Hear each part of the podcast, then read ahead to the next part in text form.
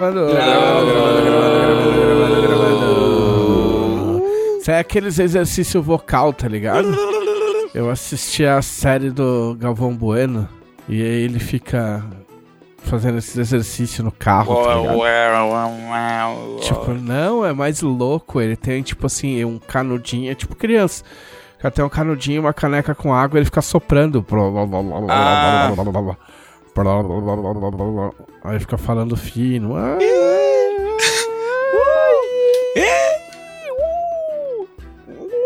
ah. Então você pode fazer seus exercícios vocais aí.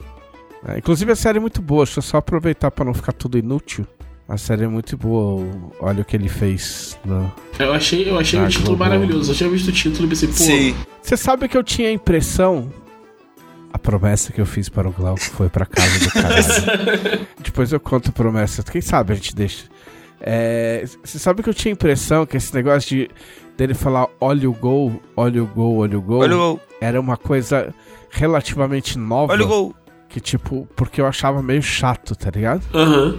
Em vez do cara só gritar gol. E eu tinha a impressão que ele gritava gol. Só que esse negócio de olha o gol, mostrando no documentário, ele fez na Copa de 90. Caraca! E eu não lembrava desse, desse mero detalhe aí. De qualquer forma, é aqueles documentários da Globo. Tipo, conta a história, tipo, o cara é bonzinho. Sim. Aí o cara vai, vai contando os podres. Aí aparece os caras falando, pô, o cara era meio cuzão. Mas aí no final o cara, tipo, mostra como o cara era foda e, tipo. Um ser humano, Tá né? bem. Um ser humano. É. Inclusive ele se. ele se. Ele se digimorfou em gaúcho. Como é que é? Ele tem uma fazenda aqui no. Ah, Rio é, eu vi ele falando disso no podcast, que ele tem fazenda e. Me esqueci o nome que se dá pra coisa de vinho. Não é. não- Vinícola. Vinícola, isso. E. E eu, aí, é- aí é muito do nada, porque aparece o Mano Menezes dizendo que o, que o- contando que o Galvão adotou muito a, a, a cultura gaúcha, que, tipo, que não é da boca pra fora e tal. Mas, tipo assim, ele só aparece pra falar isso, tá ligado? Meu Deus. Eles devem ser muito amigos de algum modo e tal, não sei o quê. Mas, tipo, Imagina, muito imagina ficar na, na fazenda do, do Galvão. do Galvão? Passa o boi, olha ser o boi. É. Olha o Olha o boi, olha o boi, olha o boi, olha o boi. Caralho, começando bem. Glauco, dá tempo de você falar se você falar rápido. Não, então, eu estou dolorido, né? Porque eu comecei. Calma, calma, mano. Eu comecei. A sua intimidade é sua intimidade. Não, tá não. de manhã não, ainda. não é tão íntimo assim. É, eu comecei a malhar, né? É contra, Oi, oi, Con- como assim? contra todas as expectativas. Calma, mano, vamos mudar o tema do podcast. Eu. Não, eu já tô, eu já tô há uns meses querendo. Querendo voltar a fazer algum tipo de exercício e tal. Eu fico. Aí eu ficava assim, ah não, mas a academia é muito chato, não sei o que. Eu ficava procurando outras coisas. Mas no fim das contas. Sim, o disquinho, o disquinho do Switch você procurava. É, não, não, isso aí foi um presente pra, pra Laís, né? Eu, eu, eu, eu, eu só, eu só joguei uma vez esse jogo. Foi maneiro. E eu nunca mais joguei. Porque não tem de Zelda. Se tivesse de Zelda, você jogava. Talvez. É, mas assim, eu nunca, como, como é perceptível para quem já me conheceu pessoalmente, eu nunca fui uma pessoa muito fã de exercícios físicos. O, pra quem não conhece o Glauco, o Glauco ele é um penilonguinho branco. É, Muito fofo, muito gente boa. é, essa foi a descrição mais criativa que eu já ouvi da minha aparência física. É, na oitava série eu tinha apelido de passarinho, Aí, ó. mas pernilonguinho branco realmente é uma coisa. Pernilonguinho longuinho branco. Essa é, É, pra eu guardar. tenho uma amiga que ela tem. Ela é pequenininha ela- e ela tem dedo fininho. E eu falo que ela tem dedo de formiga, que obviamente. Tipo, não tem dedo, mas ela tem dedo de formiga. A formiga não tem dedo de formiga, mas ela tem. Ela tem. Não, então, aí eu, depois de ficar muito nessa, de ah, não, mas é chato, não sei o que, aí eu, eu cogitei outro tipo de exercício. Mas no fim das contas, tem uma academia a menos de um quarteirão da minha casa. E aí eu fui lá e me matriculei, e é isso. E agora é, eu, eu fiz o meu primeiro dia de exercício, é, hoje eu vou de novo. E aí eu queria só di- dividir com vocês como é que é a experiência de uma pessoa como eu, entendo como quiser, né? é, estar num ambiente de academia, né? Que tem, tem vários tipos de pessoas. É, todas elas muito parecidas, né? É, e a experiência foi a seguinte: eu cheguei lá, tipo, fui bem, tipo, geral foi de boa comigo e tal, tipo, ah, é, é assim que usa a máquina aqui, porque, cara, a última vez que eu fiz exercício em máquina, assim, de academia foi em 2019. É, então, tipo, algumas, para... algumas máquinas lá era diferente. Aí eu tipo, tirava dúvida com os caras e tal. Não me lembrava mais como é que faz o exercício certo. Aí os caras explicando de boa. Aí, aí tipo assim, eu, eu lá com, né, com minha bermudinha, com minha, com minha, com minha camisa sem manga, de boa. E a galera lá fazendo vários exercícios, levantando vários pesos e tal. E eu já, já me preparei para aquela leve humilhaçãozinha de primeiro dia de academia, né? Que é tipo assim, beleza, Sim. vou pegar o peso aqui. Aí. Pezinho de um quilo, Exatamente, aí tipo, vou pegar. palito de fósforo. Aí. Não, aí é, a cereja no bolo foi o seguinte: fui, eu fui fazer um dos primeiros exercícios lá. Aí o cara. O cara nem olhou direito o peso. Ele falou, ah, é assim que usa a máquina e tal. Show. Aí eu, eu, eu olhei pro peso que tava assim, eu. Hum. aí, pô, mas como ele não falou nada, aí eu fiquei constrangido, né? Eu, não, eu vou, eu vou fazer com esse peso. É, é possível. aí, aí eu fiz com o peso. Não, não era um peso absurdo, entendeu? Aí eu fiz. Foi, foi meio sofrido pra mim, mas eu fiz. Aí eu fui pro segundo exercício. Aí, aí eu acho que o cara, não sei se o cara percebeu que eu fiz com uma certa dificuldade ou alguma coisa assim. Eu acho que não. Porque ele virou pra mim e falou assim: Ah, aí pode fazer aí. E se você quiser aumentar, fica à vontade, tá? Aí eu olhei pra parada assim, tava em 30. Caralho. Não, precisa não. Tá bom assim. Que máquina que era? Você lembra como é que Cara, era eu o não lembro. Era uma de braço, mas eu não me lembro. É voador? Aquele, que- aquele que você faz assim, ó? Não, era. era Que tipo, a- a primeira que quem eu tá ouvindo o podcast não é, a primeira que eu fiz era de empurrar assim pra frente. Aham. Aí esse eu não mexi. Aí no segundo o cara falou: se você quiser pode aumentar. Eu falei, não, tranquilo. Aí. Aí, aí a segunda, eu não me lembro exatamente como é que ela era, só sei que tinha a ver com o braço. Aí depois foi. Não foi máquina, foi tipo de exercício de peso mesmo. De ficar em pé e levantar os braços com peso assim, e depois levantar assim e tal. Aí nisso o cara foi pegar os bagulho assim de. Eu nem sei de quantos quilos era, cara. Só vi que o negócio era enorme assim. Aí. Aí, eu acho que como não era máquina dessa vez, aí o cara perguntou, pô, tá bom esse peso? Ou tu prefere mais? E a, a pergunta era sempre mais, né? Eu tipo assim, pô, cara, os caras os cara tão... Tipo, olha pra mim aqui, cara. Tipo, rapidinho. Dá uma olhada de cima a baixo, assim, pra mim aqui. E vê se o que você tá propondo... Eu preciso de mais do que você tá oferecendo. Pelo amor de Deus, cara, eu vou morrer. Que isso? Aí, aí eu tive coragem eu tive humildade, eu, eu- eu me desapeguei do, do orgulho e falei assim: não, não, precisa ser mais não, na verdade pode ser até um pouco menos. Aí o cara, ah, não. Aí o, cara falou assim: ah, não, tudo bem. Aí ele, assim tá bom? Eu, aí eu acho que ele pegou um outro menor lá. Eu falei: não, eu vou pegar esse ainda. Eu peguei um menor ainda. Aí, aí a partir dali, eu acho que eles entenderam assim: não, esse cara ele tá aqui de boa. Ele veio em paz. E aí, a partir dali, a partir dali, toda vez que eu ia na em alguma máquina, alguma coisa assim, a gente falava assim, pô, muda o peso aí à vontade, não falava pra mais, nem pra menos também, né? Falava assim, muda o peso aí à vontade. Mas foi, mas foi engraçado quando o cara viu o bagulho no 30, e aí foi assim, você, se quiser, pode aumentar, fica à vontade. É, pô. É porque eu acho que os caras ficam constrangidos porque deve ter cara que se ofende. Ah, é, Aham, eu, eu- Eu, eu nunca vi isso acontecer. Tipo assim, eu já frequentei academia em, tipo, em vários estágios. Eu, tipo, eu já fiz. Eu fiz três anos de boxe, tipo, há muito, muito tempo atrás. Tipo, há mais de 10 anos atrás. E aí eu tentei fazer academia aqui em Porto Alegre, na mesma academia que eu frequento hoje, tipo, umas três vezes. Sozinho. E não rolou, porque, tipo.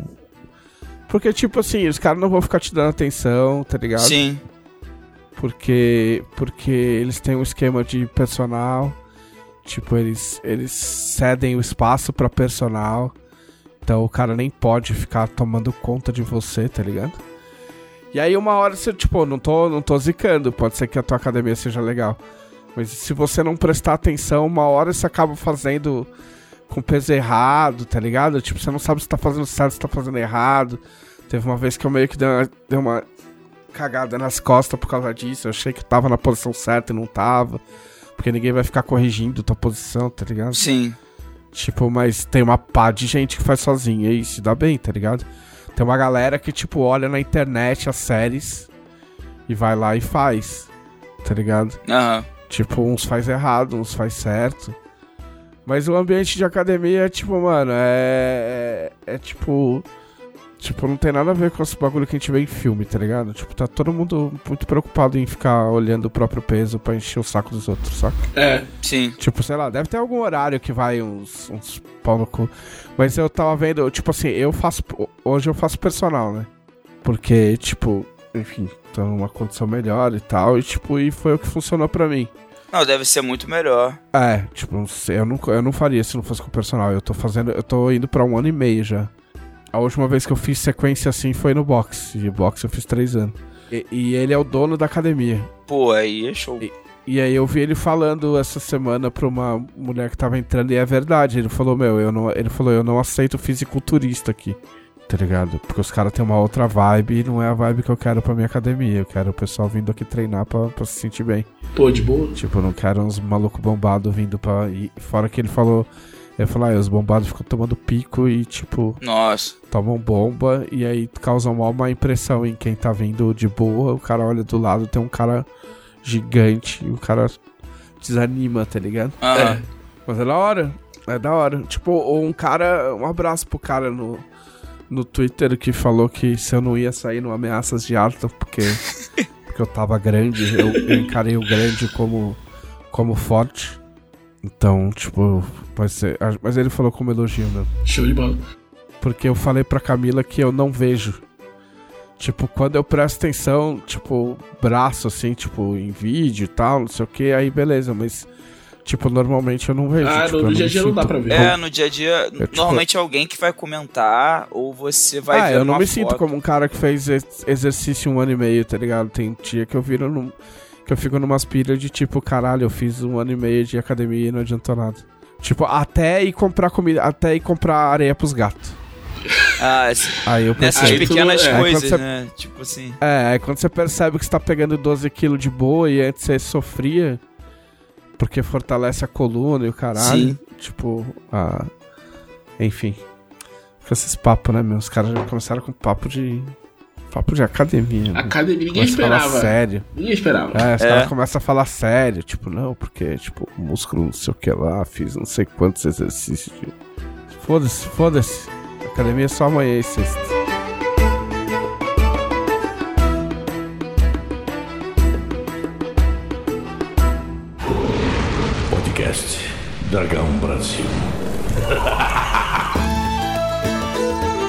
Olá, este é o podcast da Dragão Brasil, a maior revista de RPG e cultura nerd do país. Olha o gol, olha o gol. Ei.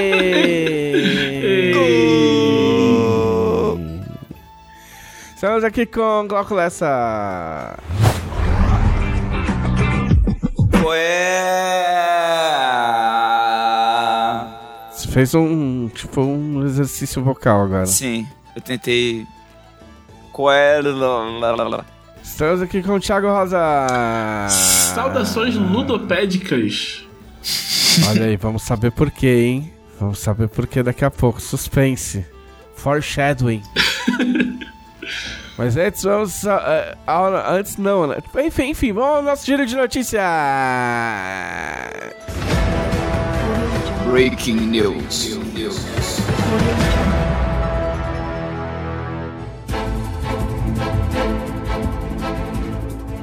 As duas notícias.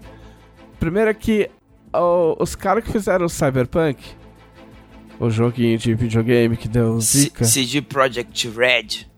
É, esse- eles mesmos. Os malucos do The Witcher, do The Witcher jogo, não The Witcher série, estão fazendo uma.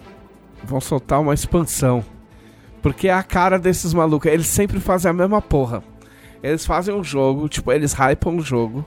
Aí o jogo sai. Aí o jogo sai um, um pouco cagado. Aí, tipo, dá treta. Não treta quanto deu. Tanto treta quanto deu Cyberpunk, né? Mas. Mas, tipo, os caras falam, porra, tipo, é da hora, mas ficou meio cagado, né? Aí a galera joga. Aí lá, pra, meu, lá pros quintos infernos, os caras falam, não, agora a gente vai soltar uma expansão que vai ser da hora. E aí eles soltam uma expansão e, tipo, entre aspas, consertam tudo. É, pelo que eu tô vendo desse, dessa expansão, é, é, tipo, melhora muito o jogo e deixa até mais próximo do, do RPG, né? Tipo, eu vi, eu vi um artigo comentando que antes da expansão, o, o lance de ciberpsicose, de você ficar doidão com, com, com implante, é, é só narrativo no, no, jogo, né? É só, tipo, tem isso aí, acontece com outras pessoas. E, tipo, não vai acontecer contigo. Mas na expansão vai ter consequências ruins de você ficar, tipo, se entupindo de, de implante. E, e eu acho que é por causa do anime também, né? Porque o anime tinha, tinha muito disso, fez muito sucesso. É, então, aí eu não entendi se, se essas coisas afetam o jogo normal ou se só acontece na expansão.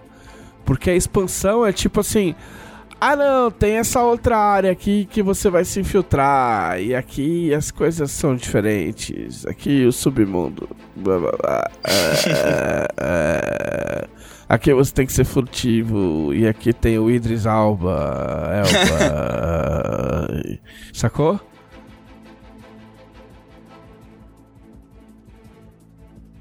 Ah, mas aí é o, é o clássico do tipo, vamos chamar a atenção. Vamos colocar um pouco de Star Power. E se tivesse o Keanu Reeves e o Idris, o Idris Elba juntos, que vai ter, né? Vai ter, não, não tava ligado que ia ter irado. E olha lá, tá vendo? Já se vendeu. Pô, é. o cara não precisa saber mais nada pra dar, jogar o dinheiro na cara dos malucos. Mas eu não entendi se essas, se essas mecânicas elas, elas tenham um, um, um, fator retroativo e vão funcionar no jogo base. É, eu também não sei não. Porque eu dei o golpe na Sony e eu comprei o jogo base quando saiu. Aí joguei pra caralho. Aí, sei lá, eu devia estar tá no terço final, eu acho. Aí eu meio que chutei pra onde que tava indo a história. Eu falei, é, não sei se eu quero. E aí pedi refund. E Cara, aí que... devolveram meu dinheiro. Eu queria muito ter comprado naquela época que a mídia física tava tipo 20 conto. Sim. Quando, quando tava no auge do. da reputação ruim do jogo. Porque eu tenho vontade de jogar, mas eu não tenho vontade de gastar esse dinheiro todo ali pra jogar. Cara, mas assim, ó, conhecendo esses caras, pra PC. Pra PC eles dropam muito preço. Tipo, periodicamente. Tipo, o Cyberpunk é muito novo, né? Mas o The Witcher, você compra o The Witcher com todas as expansões, vira e mexe por 25 reais. Tá ligado? Eu, tudo bem, o The Witcher é velho, mas. O The Witcher, The Witcher 3, né? Mas existe aí uma esperança de que uma hora eles vão dropar fudido o preço. É, então aí se você ficou decepcionado com o Cyberpunk aí, fique pronto para mais decepção. Não, brincadeira. fique de olho aí na expansão aí. Porque isso aí ac acontece periodicamente com os jogos deles. No, diz aqui no, no The Witcher mesmo, eles mudaram muito no decorrer do período com patch. E tem uma expansão que chama Blood and Wine que, tipo, muda bastante coisa. É, né? Um jogo novo, praticamente. O Blood and Wine é uma é, região... Eu tenho, mas nunca joguei. É uma região inteira nova para tu explorar. É, ah, então é, é, o mesmo esquema. É, cara, basicamente o Witcher 3.5. Tipo assim, é quase meio Witcher 3. Não, mas o que, o que muda, muda só nessa região. Não, é porque as coisas que mudam, é, não muda tanto jogabilidade que nem o Thiago tava falando. É mais é. a questão de ser uma região inteira nova com várias quests e side quests novas para você fazer, sabe? Entendi. Mas a, a, jogabilidade em si, pelo que eu me lembro, não mudava muito. Era mais de ser conteúdo novo mesmo. Outra notícia que eu peguei pelo rabo, trocadilho não intencional, foi que estão fazendo, para você que é fã de Stray, estão fazendo um outro jogo de gatinho. Eita! Chama, chama aqui, ó, Little Kitty Big City. Olha aí. Vou ler a descrição, vou ler a descrição na Steam. Vai sair para Xbox e para PC, não sei se sai para PlayStation 4, sai em 2024, planejado para 2024. Mas aqui, ó. É...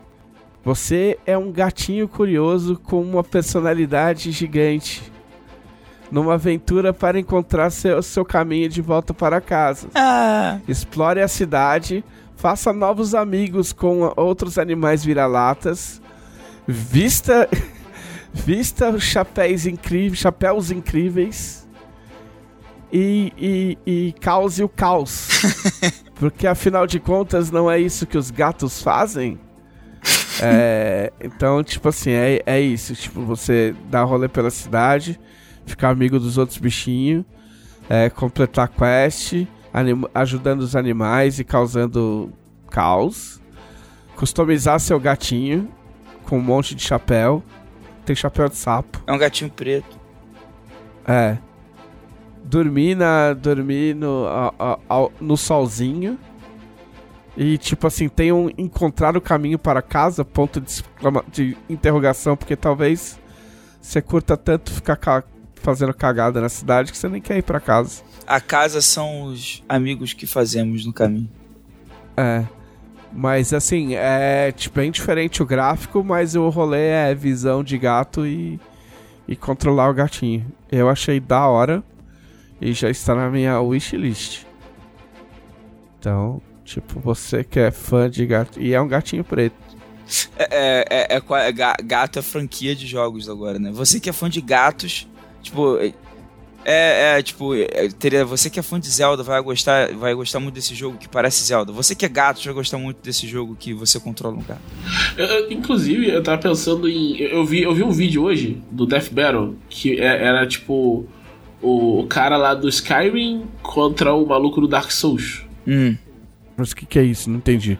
É, o Death Battle, eles, eles pegam personagens fictícios e imaginam como seria uma luta até a morte entre os personagens, Tipo, falam os poderes. Ah, é tipo Goku. Epic Rap Battles of History. Isso, só que com um soco.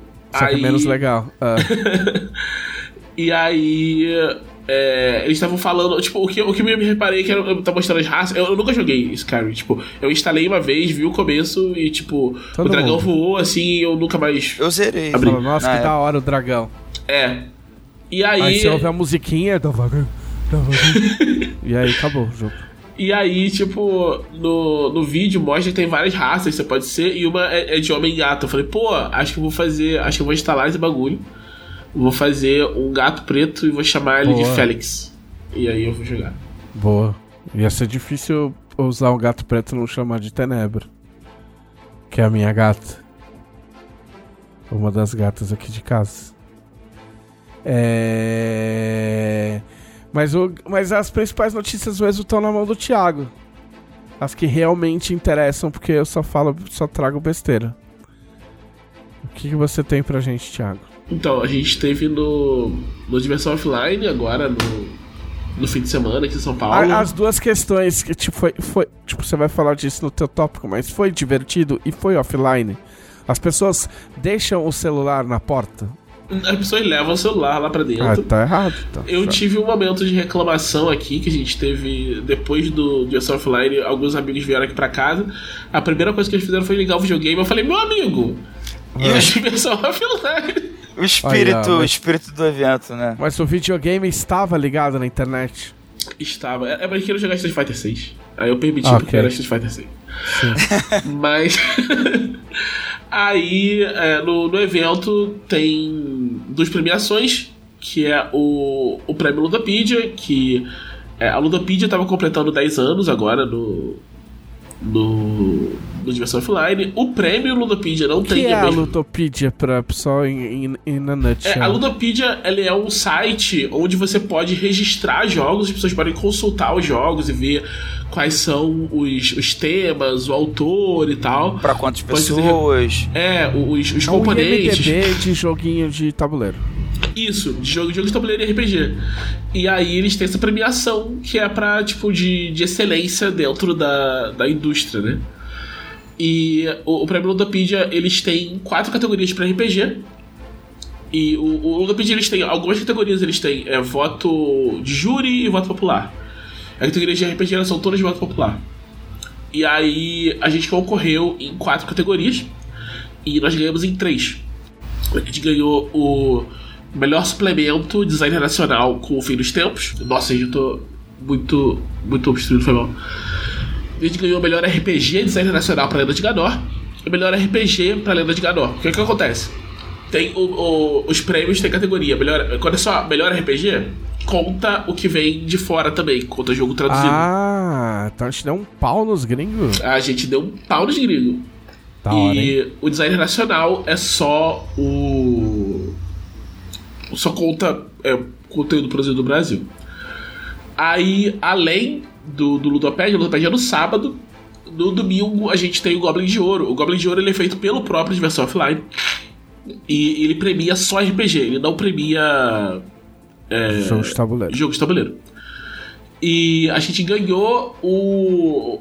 A melhor aventura com o fim dos tempos. O Goblin de Ouro, ele é júri técnico, né? Teve várias mudanças no júri esse, esse, esse ano. E eles costumavam é, mostrar quem estava indicado antes no ano passado. Nesse Aham. ano, eles só mostravam, na hora da premiação, os três primeiros. Então, Ah, tipo, ok. a gente ganhou o, o Melhor Aventura com o Fim dos Tempos e a gente ficou no top 3 pra melhor arte, com Leandro de Ganor, melhor canal, como o canal da Jambu no, Ah. no YouTube, e produtor de conteúdo que era eu. E aí Olha eu fiquei feliz. Aê! Muito bem. Parabéns, Thiago Rosa. Obrigado. Porque, porque as outras medalhas também são medalhas.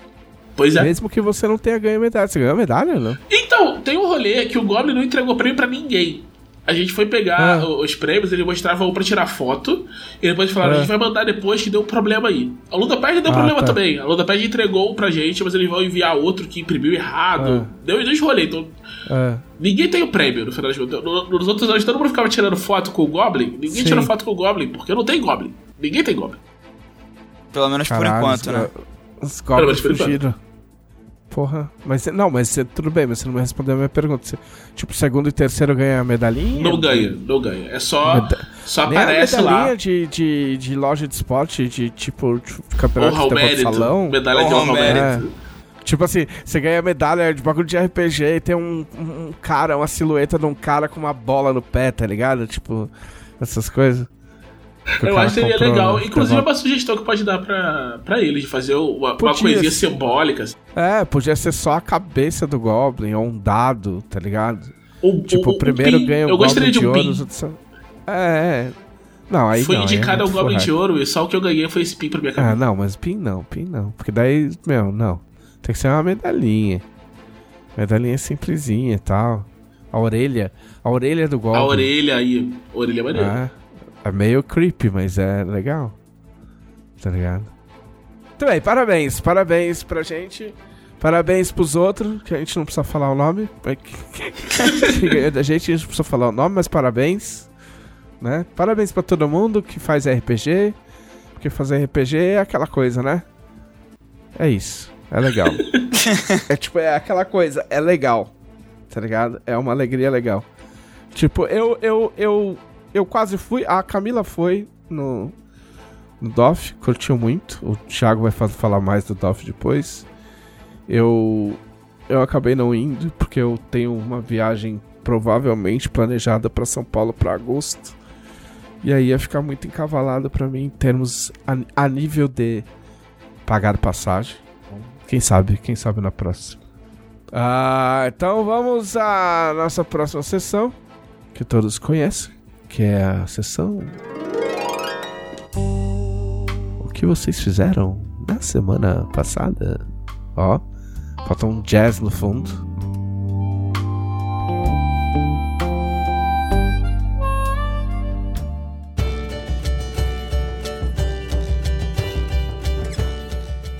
Não, a primeira coisa legal, legal que eu fiz foi, tipo, eu fiz um, eu fiz um vídeo com o Vitor Luck. Ah, isso foi muito maneiro. Eu fiz um vídeo no meu canal, porque eu tava muito na, na, na febre do financiamento. Tipo, eu acho que a gente até tinha encerrado o financiamento quando a gente fez. Só que eu falei, puta, mano, eu ainda tô muito no, na pegada do negócio. E aí eu tinha tido uma ideia. Porque assim, quando a gente escreve os reinos, a gente faz uns bagulho e a gente joga umas palavras lá. Que, tipo, às vezes você pensa, fala, puta, posso fazer um bagulho depois.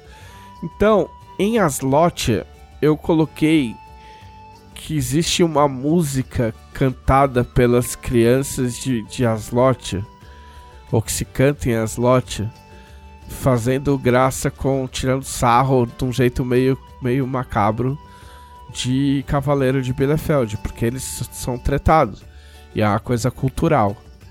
Então eu coloquei que existe uma música chamada Sir Fortune, que é cantada, e a música, eu só coloquei que a música consiste em falar de um cavaleiro que chega numa vila, cospe na comida que oferecem para ele, é, bate no cavalo e mata a vila inteira enquanto fala de seus grandes feitos. E era só isso que existia sobre, sobre a música. Não existia uma letra. Não existia nada. E aí eu resolvi chamar o Vitor Luck pra gente compor a letra que na verdade a gente compôs uma letra, mas na verdade não é uma letra porque não tem música, né? Mas a gente fez ali a, o poema contando a história do Sir Fortune.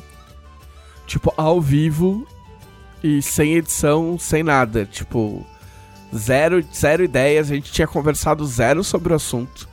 Até 10 minutos antes, o, o Victor Luck nem sabia que ia ter live. E aí a gente só foi na raça. Então, quem assistiu eu acho que a live tem umas duas horas e pouco. Viu a gente criando qual o processo de criação, tipo cru, assim, tipo na lata. Pô, maneiro. E a gente teve, a gente teve pelo menos uma participação muito importante do chat. Eu não vou lembrar o rapaz, devia até ter notado, mas teve, um Primeiro eu fiz uma coisa que a gente não costuma fazer, mas que eu, como é o meu canal, eu senti necessidade, eu falei que qualquer ideia dada ali tipo, a pessoa tem que ter consciência de que vai ser usada na música e que, portanto, tipo, vai ser apropriada. Então, quem desse ideia no chat estava consciente disso, né? Sim. Tem valor jurídico? Provavelmente não, mas talvez tenha. Entendeu? É... Porque um rapaz deu, um, deu uma, uma, uma ideia de, de, de meia estrofe muito boa. E foi muito legal, porque o Vitor Luck é muito foda. E, e eu, no mínimo, sei o que eu tô fazendo. Tipo, eu já compus música. Né? Eu não gosto de poesia, mas eu já compus música. O Vitor Luck é músico. Então, tipo, e ficou legal pra caralho. Se isso vai sair no Atlas, quem sabe, né? Tem lá uma parte de música, vamos ver. Vamos ver o que acontece. Mas eu gostei muito do resultado final. Eu achei que ficou muito legal. O vídeo tá no meu canal no YouTube, que é JM Trevisan. E aí dá pra assistir lá. Eu não vou fazer uma edição desse vídeo. Eu vou deixar ele do jeito que ele tá. Que é pra vocês verem exatamente como funciona criar alguma coisa do zero sem artifícios. Porque os caras fazem essas coisas, aí mete um monte de edição, aí faz transição muito louca, aí os caras pensam, nossa, esse cara criou isso em meia hora. Muito rápido. Tipo, né? Ele nem precisou parar para pensar. Então no vídeo tem um monte de vezes a gente, puta, mano, e agora? Ah, não sei. Vamos irritar Marco Fortune com nenhum? Não, já foi nenhum. Ah. Putz, ah, vou pegar uma água, tá bom. Tá ligado? É. Então, é bom para as pessoas entenderem como as coisas funcionam. Uh, a segunda coisa é que eu assisti o final de Succession. Eu engatei ali as, a última temporada e meia que faltava. Porque o episódio final saiu faz, sei lá, umas duas semanas. É bom. É bem legal. E, e é final, final ou é final de temporada? Não, é final, final. Final acabou. É que eu, eu, eu queria comentar, mas eu preciso dar um spoiler, super spoiler, assim. Aí é difícil. É, aí... Vocês vão assistir? Vocês querem assistir? Não, eu, eu não vou assistir. E assim, na real, se eu for assistir, eu não, eu não me incomodo muito de ter spoiler para as coisas. Glauco? A não ser que for, for tipo, suspeito, sabe? Tipo, tem coisa que spoiler estraga mesmo. Né? Mas tem outras que é tipo, ok. Não, é, pode falar, pode falar. Tá, então fiquem avis avisados que eu vou dar um spoiler. Tipo, uma das coisas mais legais é porque assim, toda a história gira em torno do velho lá. Do. Do. Puta. É, o nome dele é Logan Roy. A família Roy. E ele tem quatro filhos. E aí todo rolê é quem vai, quem vai assumir o lugar do velho. Quando começa a série, ele tá para passar pro filho mais velho. Não, pro filho. Pro um, pro um dos filhos. Não é um dos filhos do meio. Vamos dizer assim. Então começa, começa com o dia do anúncio, entendeu? Só que na hora de anunciar, o cara chega e fala assim: Ah, não, galera, eu não vou me aposentar, não. Vocês estão viajando. Eu vou ficar mais uns 5 anos. E aí o maluco fica, tipo, transtornado. E aí, beleza. Aí tem todo um desenvolvimento. Tipo, aí logo na sequência ele tem um ataque cardíaco. Isso na primeira temporada. Nossa. Ele tem um ataque cardíaco, aí parece que ele vai morrer, mas, mas aí ele não morre. E aí os filhos têm que conviver com o cara, e o cara é, é. Meu, assim, ó, todo mundo é cuzão nessa porra dessa série. E tem o irmão do Macaulay Culkin também. Eu nem sabia que ele tinha irmão. Tem, Pô, o tem. irmão, o irmão o, ca- dele faz altos bagulho, pô. o cara é muito bom, mano. O cara é.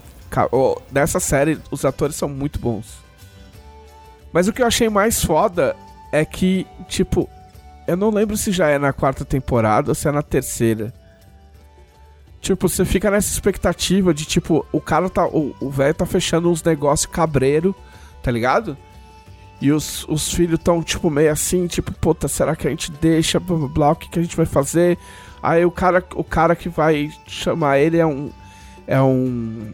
É até um autor famoso daqueles, daqueles nórdico que não dá pra pron- pronunciar o nome, sabe? É, eu, eu, E- desculpa, desculpa rapidinho. O, eu lembrei do negócio aqui. O, o irmão do Macaulay Culkin, ele não faz o amigo gay de Scott Pilgrim? Acho que sim. Acho que faz. Se eu não me engano, sim. E aí, o, o irmão, o, esse cara nórdico aí, se eu não me engano, ele é irmão do maluco que faz o, o It.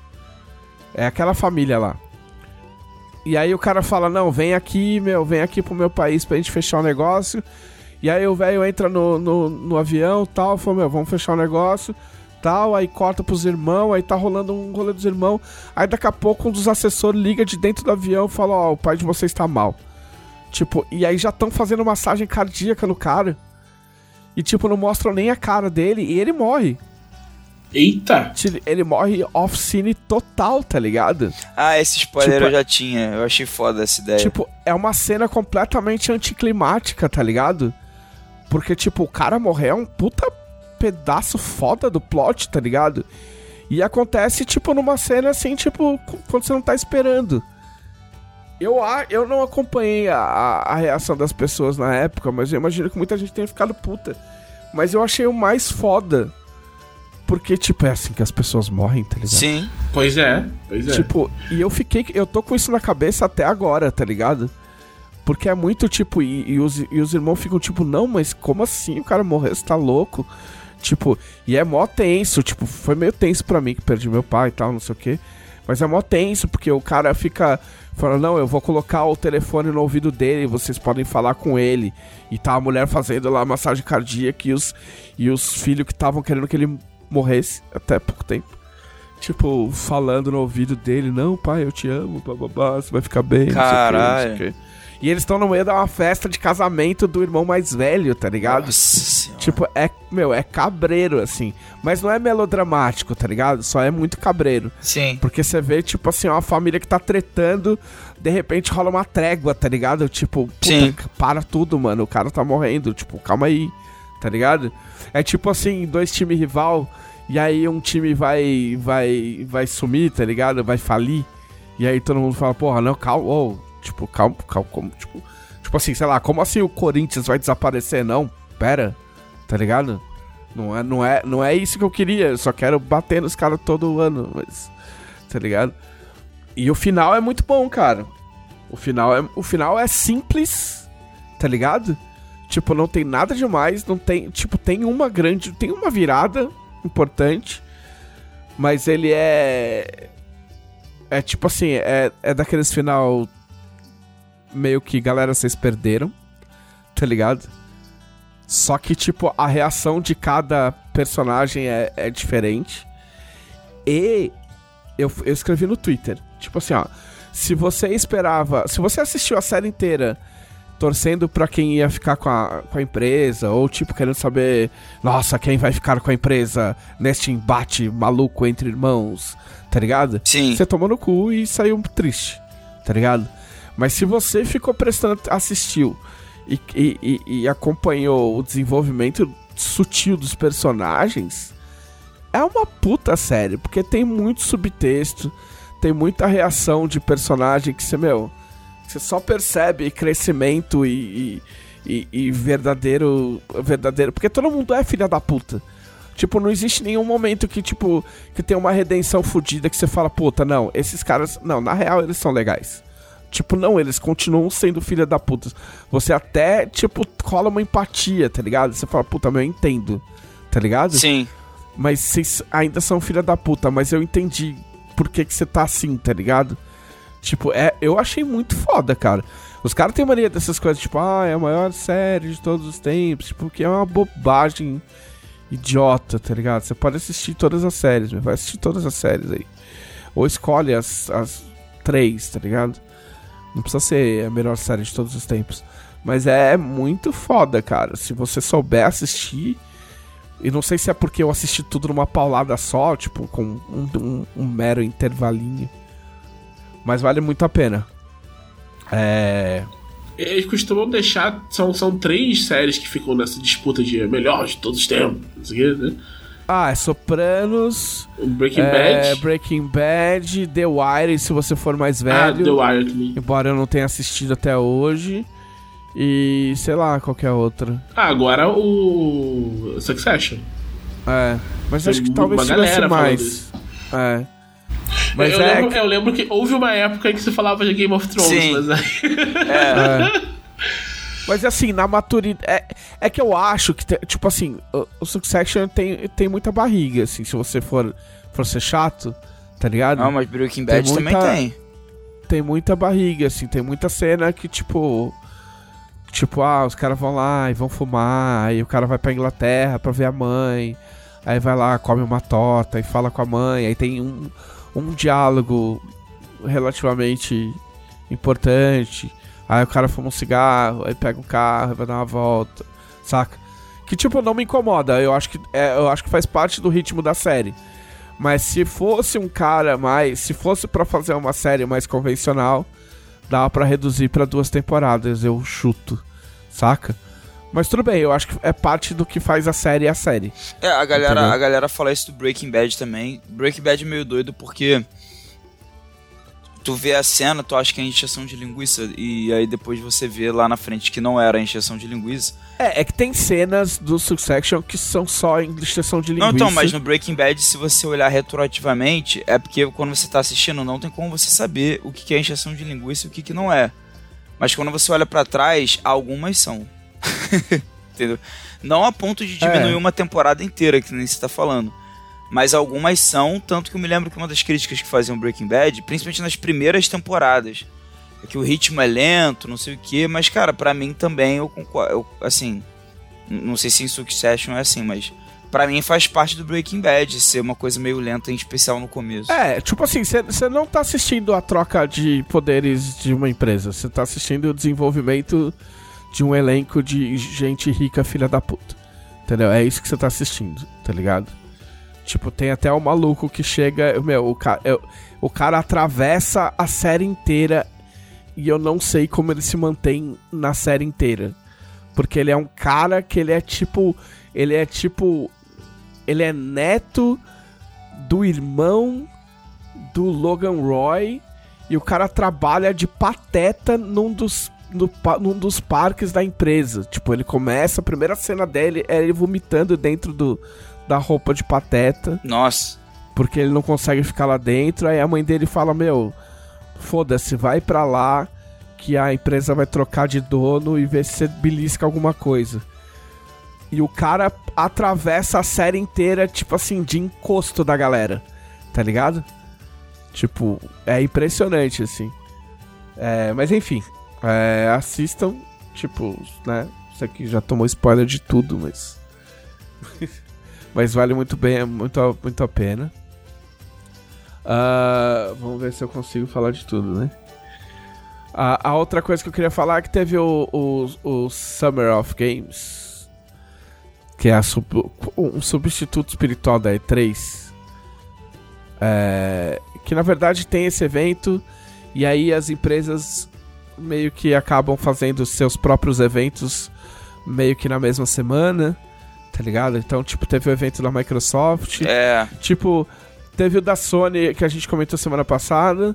Aí, tipo, tá muito, tá muito escancarada as estratégias. Tipo assim, a Sony fala assim. Tipo, tá ligado a, a frase clássica dos Vingadores que fala assim. Ah, eles têm um exército. Nós temos Sim, o Hulk. mas nós temos o Hulk. Então, a Microsoft tem o exército. E a, e a Marvel tem o Hulk. Porque a Marvel mostra um monte de joguinho. Ah, joguinho, A Sony. joguinho, joguinho. A Sony, é. A Sony mostra joguinho, joguinho, joguinho.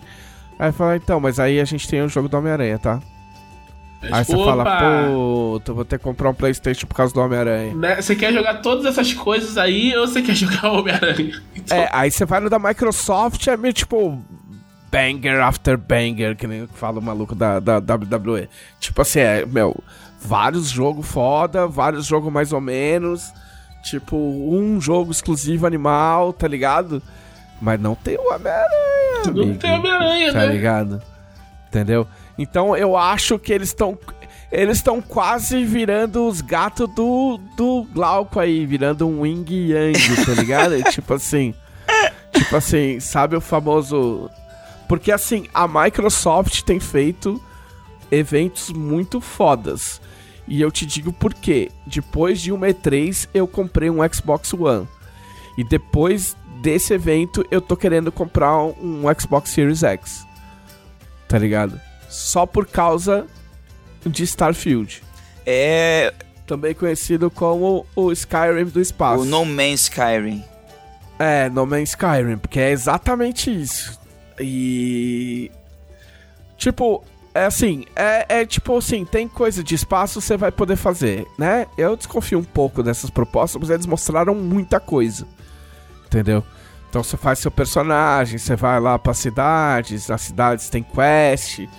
As naves tem tô- como customizar É, bastante. c- é, você monta a nave do jeito que você quiser, tá ligado? Aí você vai pro espaço, aí luta no espaço, aí encontra planeta, encontra lua, encontra animal, igual no, no Man's Sky. E. Eu tô um pouco desconfiado ainda de que. Com essa coisa de tipo, ah não, tem várias storylines, várias falas, blá blá blá. Mas no fim é só uns cara com. Uns cara com o olhar travado, te passando umas quests de buscar Sim. coisa e atirar em gente. Que eu não Eu queria. levei um tiro de laser no joelho. É, tá ligado?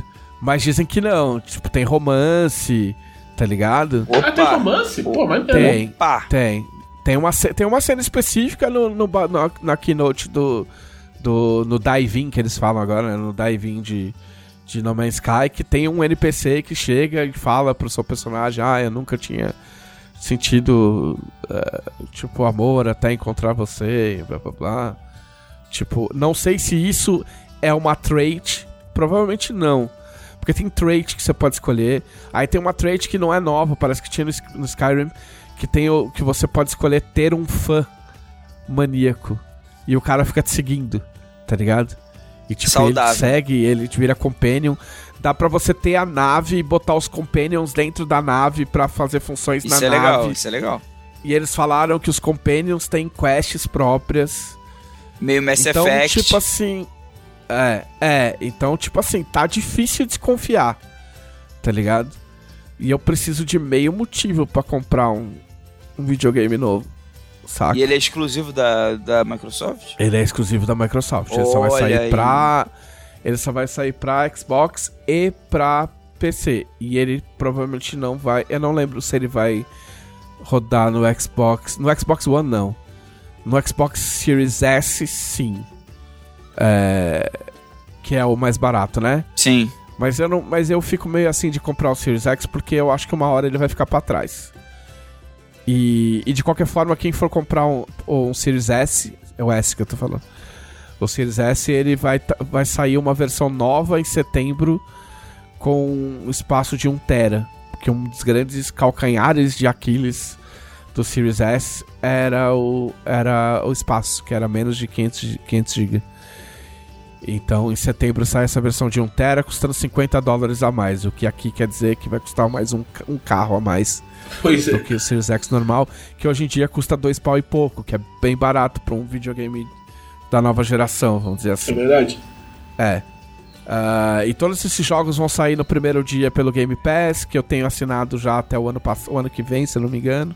Cara, Starfield vai ser o Game Pass? É, vai. Tudo, Caraca! tudo que é de estúdio, o Fable passou coisa, tá prometido pro ano que vem. Ah, tudo que é de estúdio da Microsoft sai no primeiro dia no Game Pass. Tudo. Caraca! É isso é aí, é grande, muito bom. a grande a grande coisa. Assim, eu- é, é a discussão de sempre. Eu assino o Game Pass tanto de PC quanto de console, embora só que assim, meu console tá desligado e o Game Pass do PC eu, eu quase não uso. Eu não vou falar que eu não. Não quer dizer que não tenho jogos, jogos bons, mas eu não tenho usado. Tá ligado? Conta-se o fato de que eu tenho muito videogame e muito jogo. Então, tipo, são fases, assim. Mas tem coisa boa, tem coisa muito boa ali. É, eu, eu, Vai ter eu- coisa melhor ainda, porque essa é a primeira leva de jogos depois que eles compraram uma penca de. sim, é verdade. de, de. Vai ter um jogo do Brian Fargo que fez um, um dos RPGs, uns RPGs foda. Eu não sei se ele fez o, o Torment. Pô, se foi Ah. o Torment. É, mas ele mas vai ser em primeira pessoa tal. Mas vai, dizem que vai ser foda. Então, assim, tem- no Flight Simulator eles vão colocar uma nave do Duna. Tipo, pra, pra você jogar no Flight Simulator. Enfim. É, e aí o Starfield tá meio que. Tipo, não me convertendo porque meu PlayStation tá aqui e não vai sair daqui, né? Eu, inclusive, comprei Street Fighter, mas eu vou deixar o Thiago falar do Street Fighter porque eu nem joguei tanto. Ah, e aí, por último, para não, não deixar de falar do, do PlayStation, ontem eu fiquei sabendo que, que saiu uma demo de Final Fantasy XVI. Você sabia disso, Uh. Glau? Não. Pois é, saiu. Eu vi que o Tengu, o Tengu acho que jogou no jogabilidade, eu vi ele comentando que. Eu joguei ela inteira ontem. Ó, e aí? E é, antes de dormir. E eu tava extremamente desconfiado do sistema de batalha, porque tem algumas mudanças muito drásticas. Tipo, é um jogo de um personagem só, você vai ter Companion, mas é aquele esquema Kingdom Hearts, que o, o Companion fica andando junto com você e ele faz as coisas sozinho. E você controla só o personagem principal. E não é por turno, é, é, é um action RPG cheio de firulas. E eu tava com medo que fosse um Devil May Cry da vida e tal. Ah, não é. Eu achei, eu achei bem intuitivo, porque ele basicamente tem um, um, um, um botão de ataque só. Um botão de ataque, um botão de magia. E, e aí ele vai incrementando mais. Ah, aí ele te deixa jogar um capítulo tipo, alguns bons capítulos do, do jogo. Sei lá, umas duas horas de jogo, talvez. Caraca. Tanto que você pode salvar e usar o teu progresso quando você comprar o jogo. É, e aí depois ele desbloqueia uma outra sessão. Eu achei muito foda eles fazerem isso com Final Fantasy.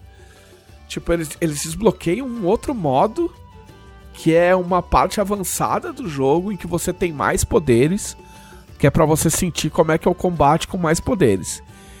E aí eu achei um pouco mais confuso. Só que eu tô descobrindo que eu, ach, eu tô achando confuso não é nem tanto pelo combate em si, é pela quantidade de efeito e partícula que eles botaram nessa porra. Ah, Então tudo tem brilho, tudo tipo tem blur, tudo, meu, eu provavelmente não dá pra mexer nisso. Tá ligado? Mas tipo, mas por outro lado, tem muita cutscene. Tipo, muita historinha que eu gosto. Eu caguei se eu vou ter que ficar só assistindo.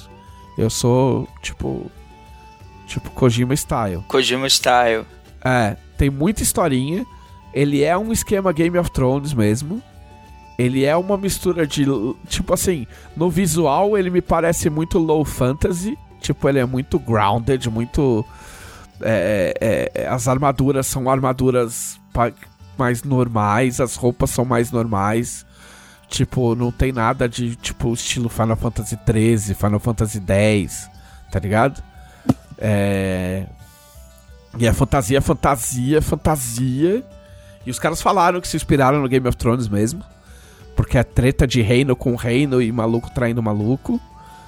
Ah, isso eu achei muito legal. E aí eu, eu tô bem afim de acompanhar essa historinha. Hum. E eles colocaram um bagulho que eu já tinha lido a respeito, que eu achei muito foda e devia ter em todo lugar. Tipo, com raras exceções de lugares, é, inclusive em cutscene você pode fazer isso. Você aperta o touchpad e ele abre uma tela que é um tipo uma Wikipédia. Ele é, tipo, ele coloca bolinhas com tipo ah, o personagem tal que tá na cena. Tá ligado o X-Ray do, do Sim, da Amazon? é isso que eu tava É pensando. tipo isso. É. É. tipo isso.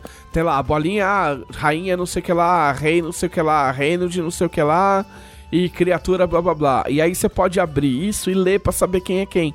Pô, maneiro. E são os textos bons, bem explicativos, que não, não, não, não me parecem que vão ser gigantes, vão ser bem manejáveis de ler na hora enquanto você tá é, é, esperando, tipo. Tipo, você pode pausar a cena pra ver quem é quem. Se você esquecer, tipo, puta meu, já não lembro mais por que, que esses caras estão brigando, tá ligado? Tipo. Tem, a- Eu acho legal ser curto, porque, tipo, tem isso no, no, no jogos Pathfinder, né? Aham. uhum. no Kingmaker. Sim. Todo nomezinho tem. Só É, que, tipo, é um texto no suplemento, tá ligado? Então, é, é, tipo, é, é um texto enorme. Então tu fica, pô. Embora não- seja muito legal, porque é tipo É. uma tooltipzinha, tá ligado? Você só põe o cursor em cima. E ele e te dá o texto, o, o contexto. Mas tô É. pensando muito nisso ne- nesse jogo. Eu gosto muito desses dois jogos. Do, dos dois Pathfinder. Mas eles têm esse, esse rolê que, tipo. é, Eu vejo, tipo, eu via muito, sempre vejo gente reclamando, ah, o jogo tem muito texto. Eu falei, ah, besteira, pô, o jogo é Aham. assim, tem que gostar assim. Mas tô pensando, pô, eu acho que esses textos podiam ser melhor editados, tá ligado? Tipo, Aham. dar a informação direto em vez de você ter que ficar lendo, assim. Porque aí o, o jogo só fica melhor. Então eu acho que eu queria que fizessem isso É. no próximo. Parece bem legal, Final Fantasy. Ele tem um cachorro, que é sempre legal, parece. E você segue três, se eu não me engano, são três momentos da vida do personagem, que chama Clive. Tipo, é E ele você mais pode, você pode fazer jovem. carinho no cachorro? É uma pergunta Ah, importante. Não, não tentei. Não tentei ainda. Porque, porque é, tipo, a parte que eu joguei mais. Porque você pode jogar com ele. é, Tipo, pode jogar não. Você, você- a trama divide em, em um trecho dele jovem, dele adulto e dele mais maduro, eu acho. Eu acho que são três fases. Entendeu? Então você começa numa fase, aí acontece um bagulho, aí rola um flashback, aí você joga com ele jovem, e aí acaba nessa parte. Hum, Isso é Tá interessante ligado? também. E aí gostei. nessa parte dele jovem, ele é. O cachorro é um filhotinho. Mas eu sei que ele vai. Você vai poder levar o cachorro pro combate depois. Quando você é adulto, ele vira um, um lobo, tal, um husky da vida e tal. É, Vou jogar é essa demo aí. Mais- é- agora, agora você falou que ele é o Husky, é muito Game of Thrones mesmo. É, é. Mas isso, isso eles falaram em entrevista mesmo, não é nada muito. Muito, muito escondido, assim. Mas assim, vale. Baixa, baixa a demo que, tipo, vale muito a pena Vou jogar. baixar. E. E tipo assim, ainda que o sistema de batalha não seja do jeito que eu gosto, do jeito que a história vai indo e do jeito que ela é apresentada, é, tipo, talvez valha a pena ter que lidar com isso, saca? Tipo, ter que. E eu achei uma predisposição muito boa deles, porque porque o diretor lá, é, quem, quem tá envolvido é os caras do Final Fantasy XIV. E e eles colocaram isso, eles falaram assim: ah, a gente tá apresentando uma mudança de paradigma de Final Fantasy mesmo. Entendeu? Tipo, acho que as, as coisas precisam evoluir e essa é a nossa proposta de evolução. E a gente tá convidando vocês a irem junto com a gente. Então, desde o começo eu achei eles pra um Final Fantasy tudo muito aberto, entendeu? Tipo, olha, galera, a gente tá mostrando isso aqui, mas não tá pronto ainda. Mas a gente já fez bastante coisa, então pode ser que saia o ano que vem. E aí chega o ano que vem e os caras realmente anunciam a data. E quando vai chegando a data, é a data mesmo. E olha aqui uma demo pra vocês jogarem e verem se tá legal. Saca? Tipo, eu tá. achei muito aberto, assim, saca? Verdade. Não, não, não é uma coisa normal pra jogo AAA, assim, saca? Então é. É outra coisa da Sony. Que, é, que se, se eu não me engano, é só, só, só vai sair por um tempo é, no, no Play 5. Outro Hulk. É, outro Hulk da Sony. Que a Sony se especializou nesses jogos single player. Que, que foi o que motivou a Microsoft a comprar um monte de estúdio, né? Sim. entendeu? Porque a Sony tem essas coisas garantidas. E aí depois, quem tá de boa, quem tá tipo assim, na lagoa, de boia, tomando um, uma, um, um, um morrito, é o rapaz que tem o seu PC com uma tela gigante e uma placa de vídeo fodona. Porque os jogos da, os jogos da Sony agora, depois de um tempo, eles vão pra. Eles vão pra, pro PC. É só esperar um pouquinho, né? Ah, É, é só esperar um, um pouquinho no sentido de mais de um ano. Ah, então, e os jogos da Microsoft saem pra, pra PC, normalmente junto. Então, tipo, tipo, eu até tenho essa opção, porque eu, eu, eu, eu posso eu posso ou comprar um Xbox ou comprar uma placa de vídeo. Pode acontecer de eu poder fazer os dois, mas talvez eu não queira. É... Mas eu não sei se eu quero ficar sentado na frente do meu computador jogando. É, cara, essa é a minha questão de jogar no computador. Sabe? Ah, meu computador não roda esses jogos aí absurdos. Ele não roda. Mas mesmo que ele rodasse, é. Eu não. Eu não gosto, eu já fico o dia inteiro na frente do computador. Ó, eu já tenho o Steam Deck pra isso, entendeu? Sim. Tipo, o Steam Deck já é um jeito de eu arrancar minha. minha. minha biblioteca da Steam Pra jogar em outro jogar lugar. no sofá. É, não, isso aí Ah. é ótimo. E por último, só pra eu liberar, que já deu meu tempo, é... eu queria só reclamar que eu tava super empolgado que, que ia sair o Fórmula 1 2023, é...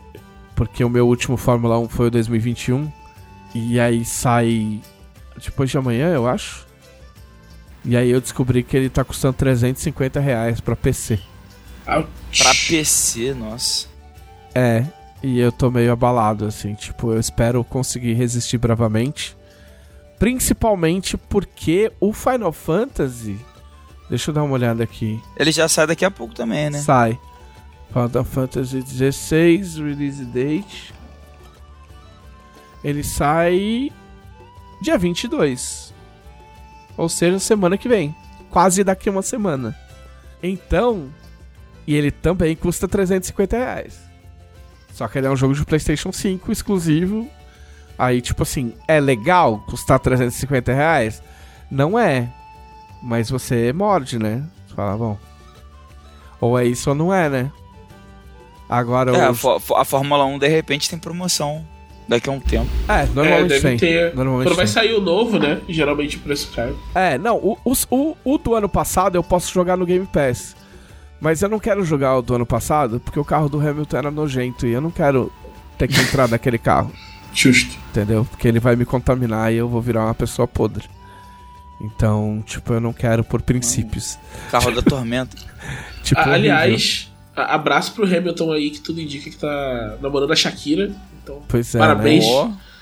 Parabéns. dizem, Já podemos considerar considerá-lo octacampeão? eu acho que sim. E, e- e a música, né? A música da Shakira lá, quando, quando o ex largou ela, ela fala que ele trocou um, um, um Rolex por um Cássio. A Shakira tá aí trocando um Cássio por um Rolex. É. Sim. O. Ah, não, e só, só por último, eu até fiz screenshot.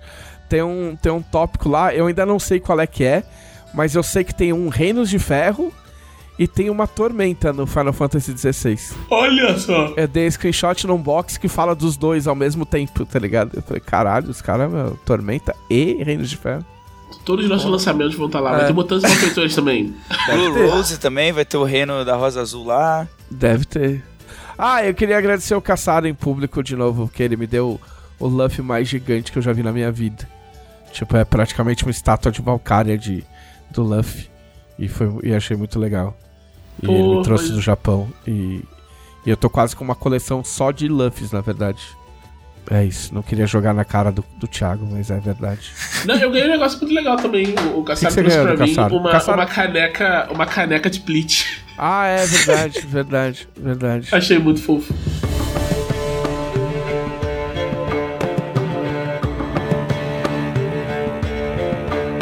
É. Thiago. Gente, esse, esse, esses tempos, o, o meu tempo livre ele foi todo ocupado por Street Fighter 6.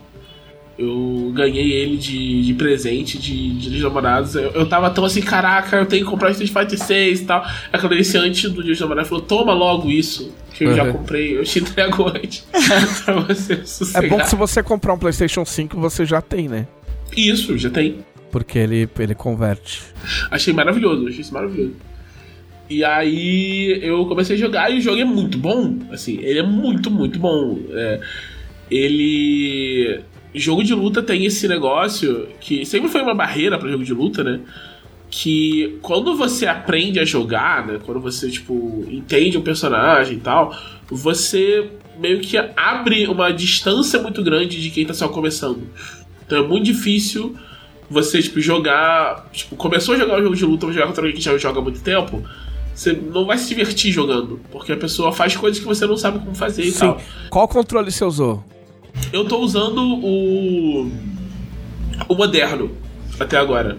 Mano, eu joguei contra o computador com o, Zan- o, o, o Zangief, o Zangief. Ele fala Zangief, né, no vídeo. Eu acho que é. Que covardia, amigo.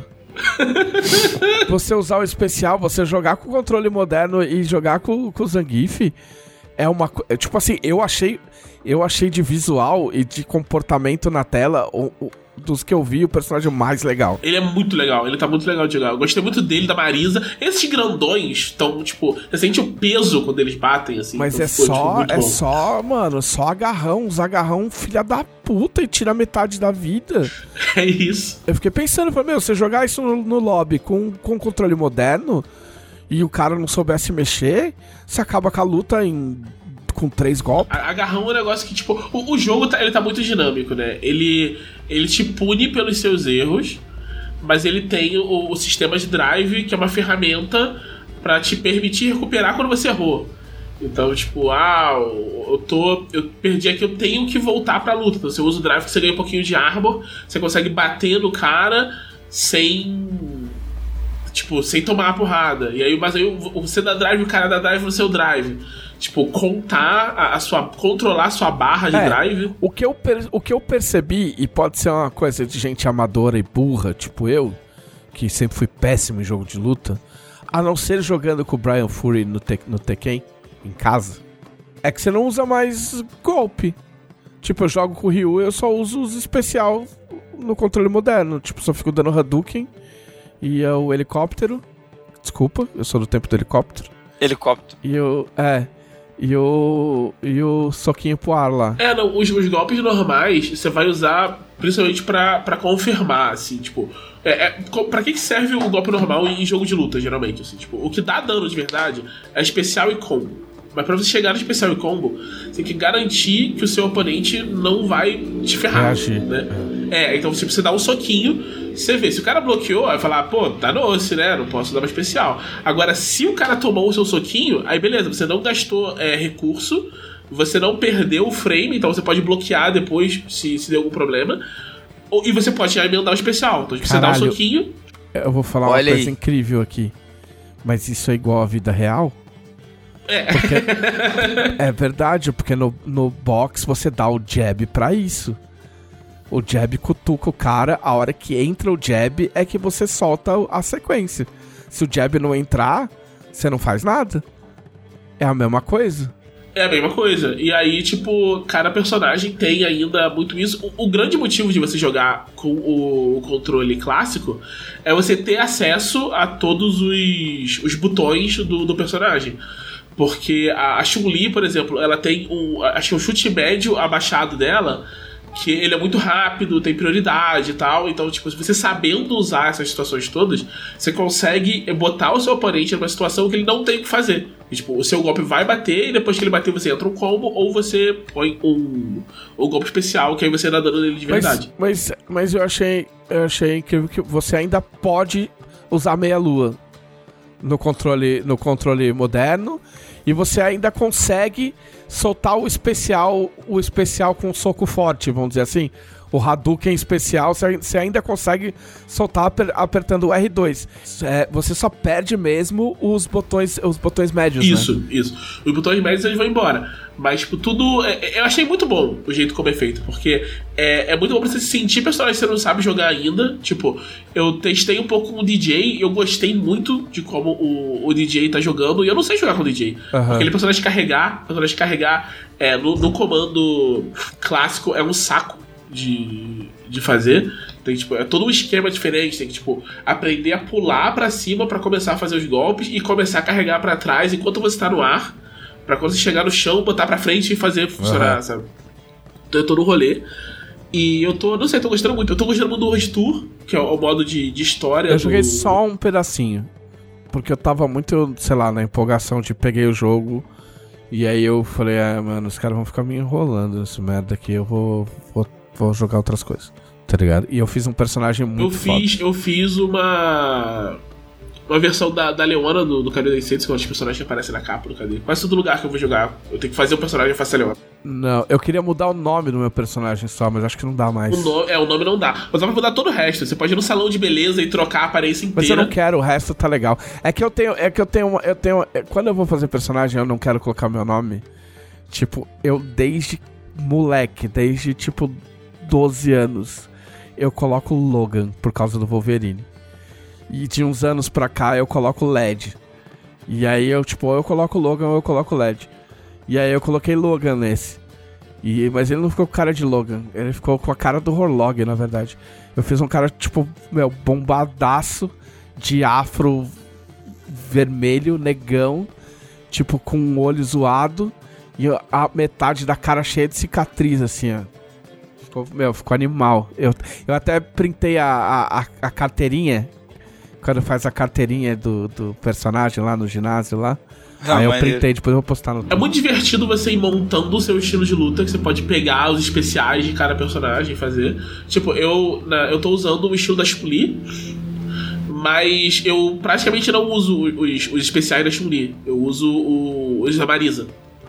E fica, fica muito. Tipo, é, destoa de um jeito legal, sabe? Parece que você tipo, se move de um jeito suave, mas aí uma hora você tipo, dá um socão bruto e, e faz uma maior, maior diferença, sabe? E, e claramente tem. A, a história vai, tipo, fala um pouco de personagem, mas ela, tipo, ela é sobre seu personagem e, e, o- o- o, o Bosch, o seu parceirinho de aventuras. Aham. E aí eu, eu tô vendo ainda aos pouquinhos isso, mas o que eu vi tem muita coisa bacana de representatividade. A, a Marisa é não monogâmica, eu, tipo, nunca ia imaginar que o Aham. Street Fighter ia fazer um negócio desse. Então eu tô, eu tô bem empolgado pra, pra terminar esse, esse modo logo. Eu ainda não peguei o. As Super Arts, né? Tipo, o especialzão. Então eu imagino que vai ter uma coisa de história de você pegar Super Arts. Então, eu tô, eu tô bem curioso pra ver como vai ser. Tipo, tô gostando muito de Street Fighter 6, recomendo todo mundo que, que gosta de jogo de luta. E até se você não gosta de jogo de luta, mas tem curiosidade, eu acho que, tipo, esse pode ser o jogo que faz você passar a gostar de jogo de luta. Porque ele é muito, muito bacaninha. É, então, eu, curiosamente, eu não consegui lutar contra ninguém. Porque eu fui no, no lobby lá, no, no, no lugar lá onde tem as maquininhas, Aham. e ele reclama da minha conexão. Putz! O que é bizarro, porque a minha conexão é muito boa. Ué? E ele diz, não importa, não importa se eu tô na América do Sul, ele fala, tipo, ah, sua, sua cone- conexão pode dar problema, blá blá blá. Aí eu sento na maquininha e obviamente ninguém vai, né? Porque os caras veem lá as barrinhas, É. né? E no- eu não tentei pelo outro modo ainda. Eu, eu queria muito ver se ele tem um sistema de matchmaking interessante, tipo, de juntar pessoas nó cego mesmo com nível, pessoas né? nó cego, é. Mas eu acho que tem sim, porque eu vi, eu vi uns comentários sobre isso. Que hum, no.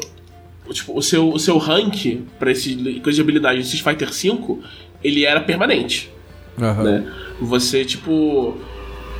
Se você nunca jogou, você vai continuar sempre no mesmo lugar. E se você jogou sempre, e se você chegou no topo e, e nunca mais jogou, você vai continuar no topo pra sempre. Aham. E, e esse não, ele é tipo uma coisa que. Tipo, acontece com, com jogo móvel frequentemente, sabe? Tem tipo temporadas.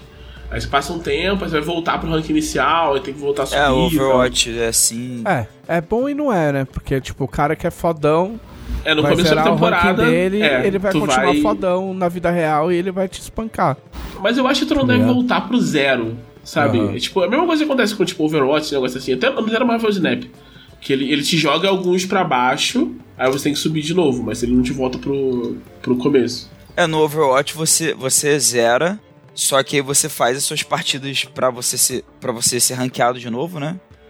E aí. Só que ele leva em conta o seu valor da- das temporadas anteriores. Hum, Então, por exemplo, se o seu valor era baixo nas temporadas anteriores e na- ne- nesse ranqueamento tu ganha todas, beleza, tu vai até ranquear melhor do que quando tu tava na temporada anterior. Mas tu não vai ranquear melhor que o cara que por acaso era muito melhor que você e sei lá, perdeu três e ganhou duas. Porque ele ainda tem um histórico melhor que o seu, então ele ainda vai ficar com. é tipo posição elo, melhor né? É tipo um Sim. esquema elo. Bacana. E me dá um. Agora me dá um resumo rápido do. Do DOF. Pô, o DOF foi, foi muito legal. A gente fez o, um stand maior do que o do, do ano passado. Tinha mesa pro pessoal jogar. Teve muita mesa de T20, teve uma mesa de ordem no, no evento. Tinha, tava muito cheio. Tem tava uma tipo, demonstração muito, muito cheio. que a Camila participou de personagens Isso, de, de, de nível 20, foi mó, foi mó doideira. Foi, é, é, essa do personagem de nível 20 foi a que eu mais vi, porque foi no domingo, quando o evento tava mais um pouquinho mais devagar. E teve. E eu tava muito curioso para ver se a Momo, que tava mestrando, ia conseguir matar alguém. Aham. Ela conseguiu, parabéns, Momo. Matou a Arcanista. Mas. Mas. Mas. Mas. Aí alguém usou intervenção divina Aham. pra chamar Arsenal e o próprio Caçaro foi lá interpretar Arsenal. Alguém, no caso, a Camila. Ah, eu não sabia que era. cara. Foi a Camila. A Camila E aí- ela ia usar a intervenção divina, aí ela foi lá e, e chamou e chamou o Caçaro que tava por perto, falou, não, vem aqui. Aí ele foi, não entendeu nada, e tipo, aí ela explicou, aí ele fez o roleplay. Se você for no perfil da Camila, tem o vídeo. Ah, eu não parte. vi. Eu vou, É. eu vou olhar. Isso me contaram, eu não vi, eu não vi essa parte da, da questão de vida. E aí reviveu a, a arcanista lá. E aí, infelizmente, o monstro foi derrotado. Eles conseguiram fazer essa, essa proeza aí. Teve uma hora que eu fiquei muito revoltado, que eu perguntei, acho que foi pro Reds, acho que eu falei, quantos de dano você tomou? Ele falou, nada. Eu falei, o que, que é isso? o cara tá com a vida cheia aqui. Mas ele tinha feito uma, uma- um negócio lá de ficar com 86 de defesa. E aí realmente. é, aí Aí realmente, né? difícil. Ah, ainda tem o sopro, né? Ainda podia. Ainda tem o sopro. Acho que em algum momento ele tomou dano aí. Era um dragãozão. Em algum momento ele tomou um dano aí. É, o, o, o que o Caçaro falou. O Caçaro fez declarações fortes. Ele falou que, que, que em alguns momentos o evento lembrou o Encontro Internacional de RPG, finado. É, eu, eu, nu- eu nunca vi os internacionais, mas eu lembro dele comentando isso. Ele comentou isso lá mesmo, no, no evento até. E tava, tipo, eu nunca vi o Diversão Offline tão cheio assim. Tipo, eu fui em todos os Diversão Offline, tipo, desde que ele começou lá no Rio. Aí ele começou a ter em São Paulo, eu vinha aqui, eu, não- eu morava no Rio ainda, eu vinha pra São Paulo pra ir no, no evento, eu não deixei de ir em nenhuma edição. Aí você vai me desculpar, mas assim, ó. Aí é sem zoeira mesmo, mas São Paulo pra essas coisas é outro rolê. É outro rolê, é outro rolê. Não, Tem é, é a outra gente vê- magnitude. É, a gente vê até dos financiamentos coletivos, sabe? A quantidade de apoio que vem de São Paulo é, é muito maior. Tipo, não só porque é muito, a cidade é muito maior, né? Como tem, tipo, a forma como São Paulo lida com cultura, em, em geral, é diferente de qualquer outra cidade. Do, Mesmo tendo um nabo, do país. enfim. Porque é, é- é a, é a cultura da cidade, né? A cultura da cidade é lidar bem com cultura, de um jeito de outro, sabe? Então sempre tem essas coisas. A Camila conversou com o Manjuba também, da New Order, ele tava super empolgado.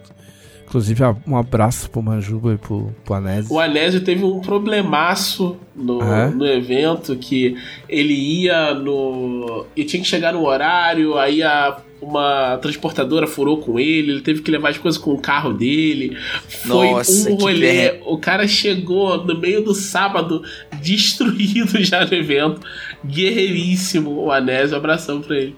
E foi, foi é muito bom rever o pessoal todo, né? Tipo, tem. eh, o pessoal da Daniel Ward é muito legal, tem o Anésio Manjuba, o, o Alexandre Franzen que tinha se machucado no, no evento no, no ano passado, ele tá quase recuperado já, ele tá andando com. Com. Não sei, não sei se vocês vão lembrar, mas teve um evento. Acho que foi ano passado É. que teve um, um- alguém alguém não cobriu direito um buraco e o, o Alexandre estava trabalhando no evento ele pisou em falso Caralho. nesse buraco Foi no Uconex, né? isso aí ele caiu tipo machucou a perna quebrou um monte de dente foi Putz, feio assim Caralho. e ele trabalha fazendo evento, né? Então ele ficou parado de trabalhar um tempo e tal. Fizemos, fizemos uma vaquinha pra, pra ajudar o, o Alexandre e ele já tá bem, assim, ele tá recuperado. Dá pra dizer que ele tá, tá recuperado. Eu conversei muito pouco com ele no, no evento, mas queria mandar um, um abraço pra ele também. Que, tipo, você se recuperar do negócio desse é, é brabo, assim. Tipo, Sim. não foi uma situação, situação fácil pra ele, com certeza. E o, o evento, a Camila pegou, pegou o avião e, e quando ela foi ver do lado dela, tava as caquitas, né? Depois vieram conversando. Foram Ah, bacana. foi, eh, foi, foi bem bacana. Lá, lá no, no stand a gente veio, viu muito movimento. A gente teve, teve muita coisa que esgotou, teve coisa que a gente não esperava que esgotar, que, que esgotou. O, o Drizzt que mais saiu foi o Drizzt 8, Eu É. não, não sei te dizer porquê. Mas o Crisis 8 saiu, saiu forte. O Mutantes e Malfeitores saiu muito mais do que a gente estava esperando. Eu também não sei. Talvez seja o Aranha Verso, as pessoas queiram jogar o Aranha Verso. Ah, pode ser. Talvez. Jogar uma aranha no- no- na, me- na sua mesa. que ele não, não costuma esgotar tão rápido o, o Mutantes e Malfeitores esgotou. Tipo, o- de manhã, quando a gente chegou, tinha tipo dois Mutantes e Malfeitores pra, pra vender. Então, tipo, ele foi, foi rápido também. É, o Tormentinha, óbvio, foi tipo, só foi embora, o pessoal curtiu muito o, o Tormentinha. Tinha gente indo lá comentar, sempre falando bem do- dele e tal. Muita gente perguntando sobre a coleção. É muito legal encontrar o, o pessoal, né, os fãs Sim. desse, nesse evento. O pessoal chega, comenta das mesas, o que, que tá fazendo e tal. Comenta das aventuras que tá querendo jogar. E é, e é um evento. Tal, tal, é, talvez se eu tivesse pensado nisso, eu, eu teria feito uma reprogramação, mas é. Não me passou pela minha cabeça também que é, que é um evento mais. Óbvio, eu adoro a CCXP e tal, mas é um evento mais acessível. É. Então, tipo assim, você vê, você vê uma um, tal, talvez você veja uma galera no DOF que você não vai ver na CCXP. E, e o, o DOF, acho que o CSP também faz isso. Mas o, DOF faz um esquema de, tipo, levar ingressos pra, pra comunidades periféricas e tal. Então, tipo, eles. Ah, eu acho que tem CCXP também. É, mesmo que eles tipo, não consigam, é, sabe, pagar a entrada, o pessoal consegue Aham. entrar. Tem muita promoção. É. Então, tipo, tem muita pessoal, coisa tem, legal. o pessoal da CXP tem- também tem bastante preocupação com isso. O Ivan, o Ivan mesmo tava na POC. Na POCCON, postou bastante coisa sobre, a- sobre a POCCON. Também aconteceu no mesmo final de No semana. mesmo final de semana de novo, igual ano passado. E eu espero que mudem isso. Depois eu nunca consigo É. ir na PopCon por causa disso. Eu tentei ir hoje, na, porque teve na sexta, né?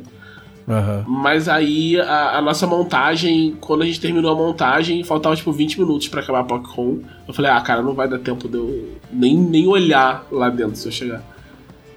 E. Mas, cara, o, evento foi, foi muito, muito bacana, assim. Tipo, ve- veio um pessoal lá apresentar. Tem uma área de protótipos, teve uns, uns, uns jogos bacanas, pessoal indie apresentando e tal. E eu acho que é uma coisa.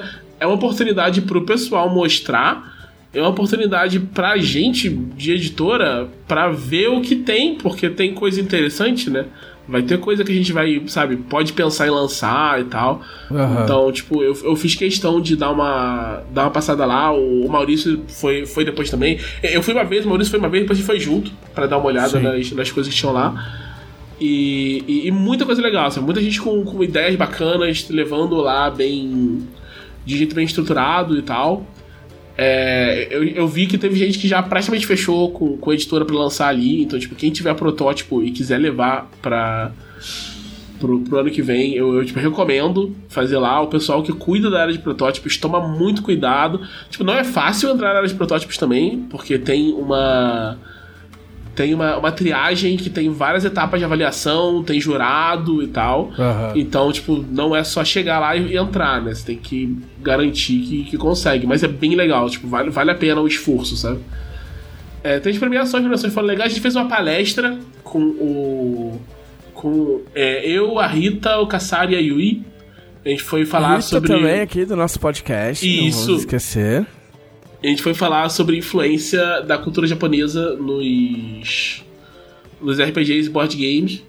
E foi muito bom, tipo, é, é, ouvir, ouvir o Kassaro falar sobre esse tipo de coisa é só sempre maravilhoso. Qualquer situação vale a pena, assim e tal. É, eu gostei muito de, tipo, tá- eu trouxe umas perguntas específicas pra isso, mas perguntas específicas também pra Yui, né? Que a Yui tem uma experiência é, diferente, porque ela começou com, só com board, ela trabalha com videogame também. Então, Aham. eu fiz uns, fiz uma coisa sobre GD pra ela, que ela apontou uma. GD não, Game Design. Uma- ela fez uma. é, apontou uma perspectiva que eu não tinha antes. Então foi tudo muito bacana. Foi tipo.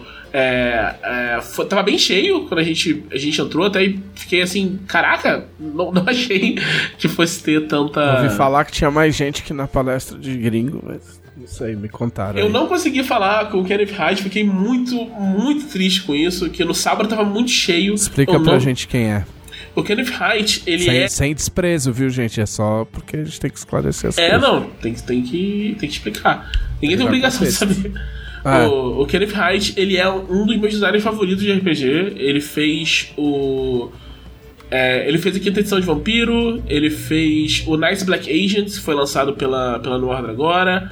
Ele fez o. Nossa, eu até esqueço que ele fez a quinta edição de Vampiro. É, ele fez o Day After Ragnarok, que eu, que eu traduzi. Sim, é. É muito Não bom. é ele que fez o rastro de Cthulhu, não, O né? rastro é do Robin D. Laws, que é um cara Ah, que trabalha tá, muito com tá. ele, mas não é dele. Ah, tá. Senão eu ia ganhar uma voadora na cara. Só por causa daquela introdução lá. E aí, o. é, eu, eu tentei entrevistar ele faz um tempo, né, durante a pandemia. E eu tive vários problemas de internet. Eu tipo, adicionei no Discord, ele foi super solícito. Eu tava tipo, caraca, vou falar com o Kenneth, com o Kenneth Haidt. E aí não consegui falar com ele, então eu queria ir falar com ele, levar o meu of Ragnarok pra ele. pra ele.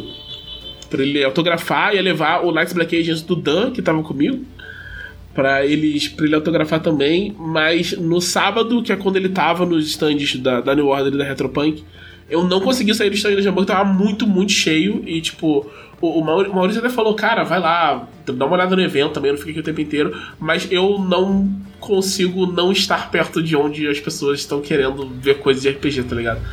Então eu não queria deixar o pessoal na mão, tipo, o, o pessoal mesmo que tava chegando no stand, sabe? E. Porque às vezes o pessoal tem dúvida, quer saber o que, que é, qual jogo aplica melhor. Teve muita família lá escolhendo Aham. qual jogo. Jogo começar. Eu achei engraçado que, tipo, uma coisa aconteceu muito quando era, quando era com família, a gente ia falar, tipo, ah, ia explicar os jogos, que eles escolhiam levar o Ganor. Porque falava, ah, não, eu, eu vi pela arte aqui, isso que parece mais uma coisa que todo mundo vai gostar e tal. E eu achei, achei curioso, sabe? Eu não achei que fosse ter esse, Sim. esse efeito, mas, tipo, o livro é muito bonito, não tem como, como negar Sim. o quão bonito é o Leandro Ganor, trabalho maravilhoso do, do Dan, do Vini. E, e outra coisa que saiu muito, né? A caixa de luxo do Ganor esgotou rápido no, no evento, foi bem bacana.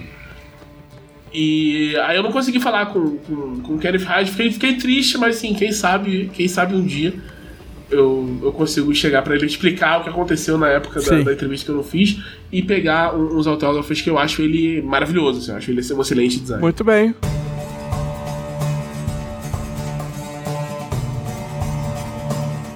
Glauco Lessa, chegou a sua vez. Cara, mas então, eu. eu essa última semana, eu, eu basicamente continuei jogando Zelda, ouvindo o, o álbum novo do Avenged Sevenfold.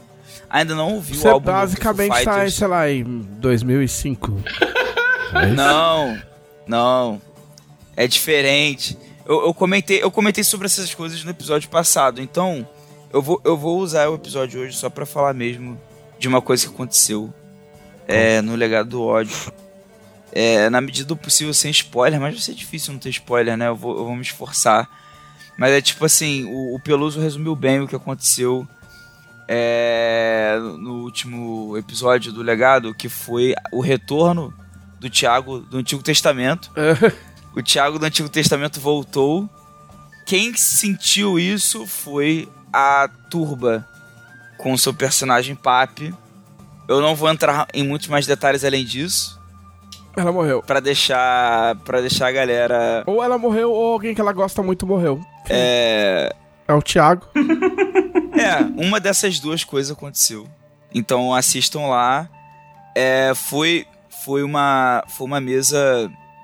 É, Essa temporada de legado tá assim, fã como jogador, né? Ela tá muito legal porque é, a impressão que eu tenho é que ela pega as coisas mais legais da primeira e da segunda. É, pra- a começar pelos jogadores, né? Porque com exceção da Camila, que não tá jogando com a gente, é, é literalmente o elenco da primeira e da segunda né, no, no, no mesmo grupo. Né? Só, só falta a Camila voltar, basicamente, pra realmente ficar todos os jogadores dos, dos, das duas temporadas. É, mas para além disso, tem, tem ele, tipo assim, tem elementos, mesmo que sejam sutis, é, para mim tem elementos bem fortes da primeira e da segunda. Eu não sei até que ponto é, é, é uma coisa dele, é uma coisa que o Thiago tá fazendo de propósito ou uma coisa que a gente tá como jogador a gente acaba trazendo, né? Então, tipo assim, tem tem, já teve uma situação lá que o Laos relembrou como é que foi o trauma dele fugindo de Hungary. É, que era uma coisa que era muito relevante na, na primeira temporada de Kubar e tal. É, tem elementos da Moira, né? Que agora faz parte da nobreza de Svalas, sendo relevantes na terceira temporada. É, tem coisas da Show é, que normalmente eram, eram bem tipo assim, bem relevantes na primeira, sendo resgatados na terceira. Tipo assim, tem. É, eu, eu tô achando muito legal isso. Storytelling chama isso. O cara é um mestre. Exatamente. É, e, e tá, tá lá, né? A, a, uma das vilãs. Tipo assim, depois de, de uma campanha inteira de joias para Lamastu, né? Só de vilão escroto. Cara, todo um elenco de vilão escroto, né? Não, não era só um ou dois, era, eram várias, várias pessoas de, enfim, que eu nem posso, tenho até que me conter aqui não xingar. O, o Thiago, ele conseguiu, tipo assim, eu não vou fazer vários vilões no, no legado. Eu vou fazer um único vilão. Tem, tem vários vilões, né? Mas assim, eu não vou fazer vários vilões principais no legado. Eu vou fazer um único vilão. Que eu vou pegar todo esse suco de escrotidão de vilões dos joias e eu vou destilar nessa única personagem. Suco de escrotidão. E ele conseguiu. Não, e, ele não conseguiu só assim no passado, ele conseguiu. Ele vem conseguindo, ele vai levantando a barra cada vez mais. A cada temporada e a cada, a cada aparição da, da Carmen Roth. É tipo assim, cara, pra mim ela é uma das melhores vilãs do cenário, disparado já. Quem não conhece. É Carmen Roth? Sim. Tipo Celso Roth? tipo isso. É, cara, quem, quem não conhece ainda. Sério mesmo. Quem não tá vendo o legado tá de bobeira. Porque em termos de ganchos de, de para você usar na, na sua campanha, seja para você usar personagens que são, todos eles são muito interessantes, tanto os dos jogadores quanto os NPCs, seja o, os, os inimigos mesmo, tipo, o arco que está sendo desenvolvido, a questão da necrotaurite, tipo, é uma coisa que pode ser relevante pro, para sua mesa de jogo e até para o cenário mesmo de, de Arton e tal.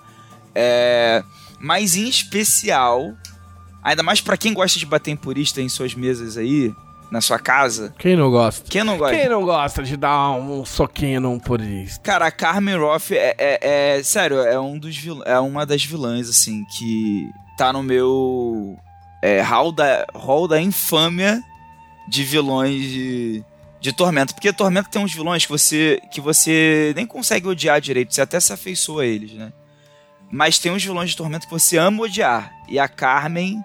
Cara, a Carmen é basicamente isso aí na enésima potência. Tipo, eu tô falando muito dela porque ela. Ela. Micro spoilerzinho do último episódio, ela fez uma aparição, né? E, e, não, e pra você ver, não teve combate. Tipo, não, não, é uma questão assim que ela. Assim que é bom. Não é uma questão que ela é uma vilã escrota porque ela é muito roubada, porque ela porque ela também deve ser, ela também é, né? Mas é, é uma questão de caráter, entendeu? No caso que ela não tem nenhum. É, cara, é uma coisa. É sério, é uma personagem. É, essa era uma coisa que eu pensava muito, sabe? Tipo assim, pô, o Thiago colocou uma vilã na primeira temporada que tá muito claro que a gente não vai ter como enfrentar ela agora. É difícil sustentar isso, né? É difícil você colocar um vilão e você fazer ele continuar sendo relevante não em termos de nível de poder, não, assim. Porque isso é fácil, é só ir deixando a ficha dela mais poderosa. Mas deixar ela relevante em termos narrativos mesmo. Porque, tipo, a primeira vez que a gente lidar com ela, mesmo que a gente não derrote ela de forma definitiva, quando a gente encontrar ela pela segunda vez, pode dar aquela sensação de repetição, né? Tipo, ah, mas a gente já enfrentou ela antes. E, cara, não, toda vez que ela aparece é de um jeito diferente, causando um tipo de problema diferente e sendo filha da puta de um jeito diferente. É, é impressionante, sim. É, e, e, eu acho que fica aqui, eu vou usar essa minha parte para incentivar que, as galera, que a galera vá assistir Legado do Ódio desde a, Tipo assim, eu recomendo muito que seja desde a primeira temporada, porque as pessoas vão conseguir ver o, o, o, arco de personagem ali de cada herói e tal, do Laos, do Sinistro, da Show, vai entender quem é a Selene, tem, tem a, a galera Muita gente conhece a Selene, é, às vezes, por saber que ela é clériga de Haradak, né? E fica assim, ah, mas, mas como assim? Cara, na primeira temporada dá pra entender perfeitamente qual que é a da Selene e, e por que, que ela andou com a gente e o que, que ela tá fazendo agora, inclusive, né? É, que é bem importante. pra, pra Cubar, né? Tipo, pro, pra questão da região ali de Cubar. E. Mas assim, é, são muitos episódios realmente. Se a pessoa quiser, tipo, ah, eu queria só alcançar logo. Cara, então começa a assistir da terceira, porque a gente faz uma recapitulação legal no começo da terceira temporada. Dá para entender em que pé as coisas estão. E tá muito boa essa temporada, assim. Pra você já chegar, alcançar a gente e assistir ao vivo, que é muito bom também. Porque a experiência com o chat é sempre diferenciada. Tem, tem também as pessoas, eu, eu falo isso porque eu sou desses, né? Que é tipo assim, ah, eu vou colar numa, numa mesa ao vivo, eu, eu não vou entender tudo, mas pela experiência do ao vivo vai ser legal. Eu, às vezes eu faço isso, né? Pode aparecer lá também na Twitch, cara, toda terça-feira às 8 horas. É, a, gente, a gente sempre faz uma breve recapitulação no começo de cada episódio. Então, se você não faz questão de saber tudo nos pormenores que está acontecendo, você pode só aparecer lá na terça-feira que vem e. e ver as consequências das terríveis atrocidades que Carmen faz com os nossos corações no legado do ódio. Porque a coisa tá feia. Muito bem, Carmen é terrível. Sim. Eu acabei de dar esse epíteto pra ela. Epíteto. Eu aprendi essa palavra no durante a, a produção do Atlas. Ah, e agora vamos às perguntas dos conselheiros. Uh! Glauco quem são os conselheiros? Só porque fez U. Os conselheiros. É, mas eu, eu quis. É. Ah, você plantou essa semente. Sim. Os, fez de propósito. Os conselheiros. Você jogou a isca e eu mordi.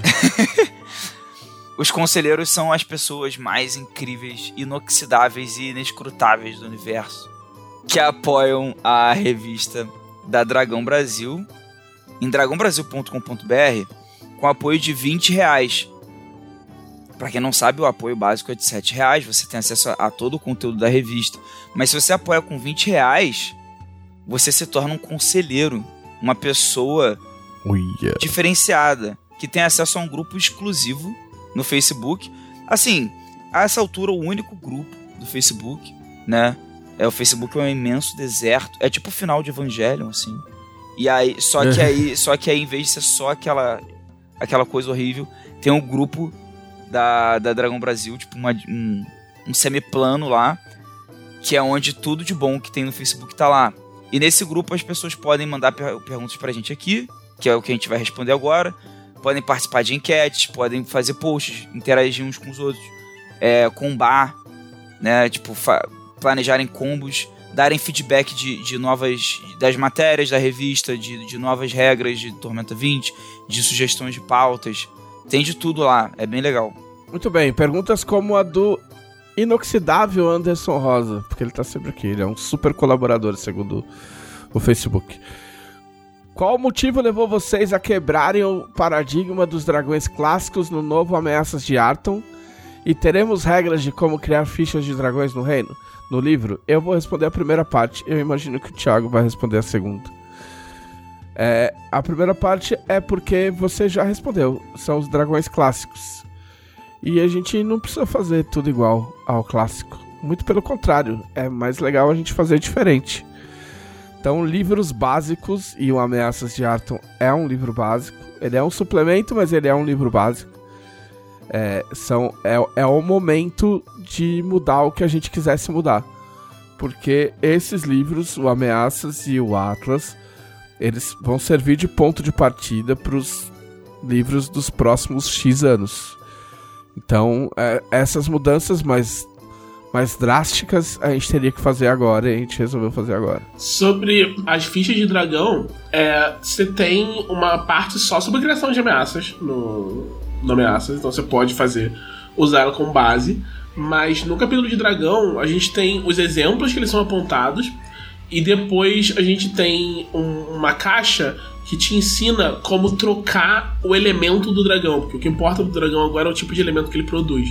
Então você pode. Se o, o, o dragão exemplo que tem ali no Ameaças, ele é um dragão que cospe fogo, você pode trocar ele para um que, que cospe frio e coisas assim. Eu, inclusive, eu troquei eu, isso no. quando usei no. no legado. Que eu usei o dragão feral. O dragão feral, eu acho que ele é um. um dragão de gelo no, no Ameaças. mas eu troquei ele pra um. De ácido. Um de ácido, usando as regras do, do próprio livro. Então, tipo, é tranquilaço fazer isso, muito rápido e muito, muito fácil. Bem, Leandro Santiago Lima, quantos goblins são necessários para trocar uma tocha e o que cada um faz no processo? na verdade, não. Na verdade, eles, eles trocam a tocha por uma lâmpada que não funciona e todos ficam no escuro e se batem até sobrar um só. Isso. Uh, Ederson Carlos Rodrigues, qual coisa vocês queriam que entrasse no Atlas ou ameaças, mas acabou ficando de fora por causa de espaço ou outro motivo? Não é uma pergunta que se deve responder, porque, tipo assim, a grande, a grande filosofia de vida de Tormenta é nada se perde. Sim. Então, tipo, se alguma coisa não foi usada, é porque ela, ela ainda pode ser usada em outro lugar de algum jeito, nem que seja de um jeito diferente. Eu, Trevisan, por enquanto entrou tudo que eu queria. Vamos ver se entra a música que eu fiz com, com o Luck. Que aí pode ser que ela fique de fora. Mas eu acho que ela vai entrar. Tive conversas pre pre preliminares com a gravadora. e é possível que a letra entre entre no Atlas. Mas vamos, vamos ver. É, da... Mas é os extras cobrem muito, muito disso aí, cara. Não, isso é verdade. Então, isso é verdade. É. Então a gente teve. A gente tava criando coisas, inclusive, ontem. Então, a gente tá com. Tá, tá com um espaço bem coberto aí. Pedro Granchamp Neto. Gostaria de saber a opinião de vocês sobre tatuagens de Tormenta. Vocês têm? Tem alguma que fariam? O que acham quando os fãs fazem? Eu acho muito legal acho muito legal quando os fãs fazem. Acho mais legal ainda quando os fãs fazem, marcam a gente no Twitter. E eu não tinha nenhuma tatuagem de Tormento. Quer dizer, eu tinha uma tatuagem do caos, que foi a primeira tatuagem que eu fiz, mas é o símbolo do caos. E esse símbolo do caos, até onde eu li, se eu não li errado, ele foi, ele ficou conhecido, foi criado pelo Michael Moorcock no no Elric. Mas eu fiz porque eu sempre gostei de coisas caóticas e, e eu sempre quis fazer essa tatuagem muito antes de Tormenta. E eu tinha tido contato com esse símbolo por causa de Warhammer, sem saber que era Warhammer. Porque antigamente as, as miniaturas que eu vi, que eu jogava, usava antigamente, quando eu tinha 15 anos, eram feitas no Brasil. Só que eu não sabia que, que elas eram recasts de, de, de miniatura gringa feitas clandestinamente. Recast é quando você compra uma, uma, uma miniatura e aí você faz uma forma usando a miniatura que você comprou. Sim. Entendeu? Então eles compravam miniatura eh, miniatura de Warhammer e faziam a forma e depois vendiam como, sei lá, clérigo do caos. E aí eu tinha um clérigo do caos e ele tinha o símbolo do caos. E eu falei, caralho, eu adoro caos. E tem esse símbolo. E aí eu tatuei é, antes de Nimbi. Mas quem quiser considerar como uma tatuagem de Nimbi, pode considerar. Mas o ano passado eu fiz o olho da tormenta, eu fiz o símbolo de Aharadak no meu braço. É, que é a única tatuagem de tormenta que eu fiz. Nenhum outro autor tem tatuagem de tormenta. Inclusive esses dois aí. É, não tem. Eu não tenho nenhuma tatuagem. Vocês podem falar. Vocês podem falar o que vocês acham. É, eu acho mais legal. Eu acho, eu acho eu sempre acho maneiro quando alguém alguém mostra. Eu tenho vontade de fazer uma tatuagem de tormenta um dia, mas não sei. Não, não tenho certeza do que eu faria. É, a Camila tem o símbolo de Tenebra na nuca. Que ela fez antes, antes também a tatuagem de Haradak, inclusive. É, eu acho muito maneiro a galera, ainda mais quando é tipo símbolo de deuses, assim, que aí a pessoa te mostra, normalmente já tem até uma uma identificação, né? Tipo, a pessoa tem. Sim. A pessoa. É porque assim, perguntar o que, que a tatuagem significa é uma parada chata. Mas quando, quando, a, quando a pessoa tatua assim e ela já vem querendo mostrar, normalmente ela mesma já começa a falar, ah, não, porque eu gosto de, sei lá, Calmir. É, aí ela tem Sim. a tatuagem de Calmir e tal. Eu acho, eu acho muito maneiro a pessoa marcar assim na. É uma, é uma coisa que. É, é clichê dizer isso, né? Porque tá, tem sempre essa coisa, ah, tatuagem é uma coisa permanente. É, hoje em dia eu nem sei se é uma coisa tão permanente mais assim, mas dá trabalho mudar, né? E eu acho que é uma das formas mais sinceras de demonstrar carinho pelo, pelo cenário possíveis, assim. Na é, minha visão. Tipo, tatu, meu, assim, meu conselho de tatuagem é façam tatuagens sobre coisas que você gosta de verdade e você sabe que você vai continuar gostando.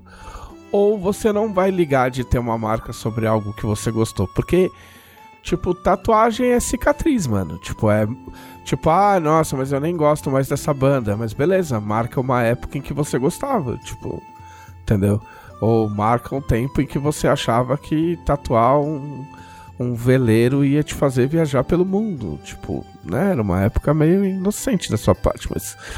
Mas tudo bem, entendeu? É. Tipo, eu tenho, eu tenho tatuado a, os números nos dois braços. Em cada braço eu tenho tatuado o número da senha das duas doses das vacinas contra a Covid que eu tomei.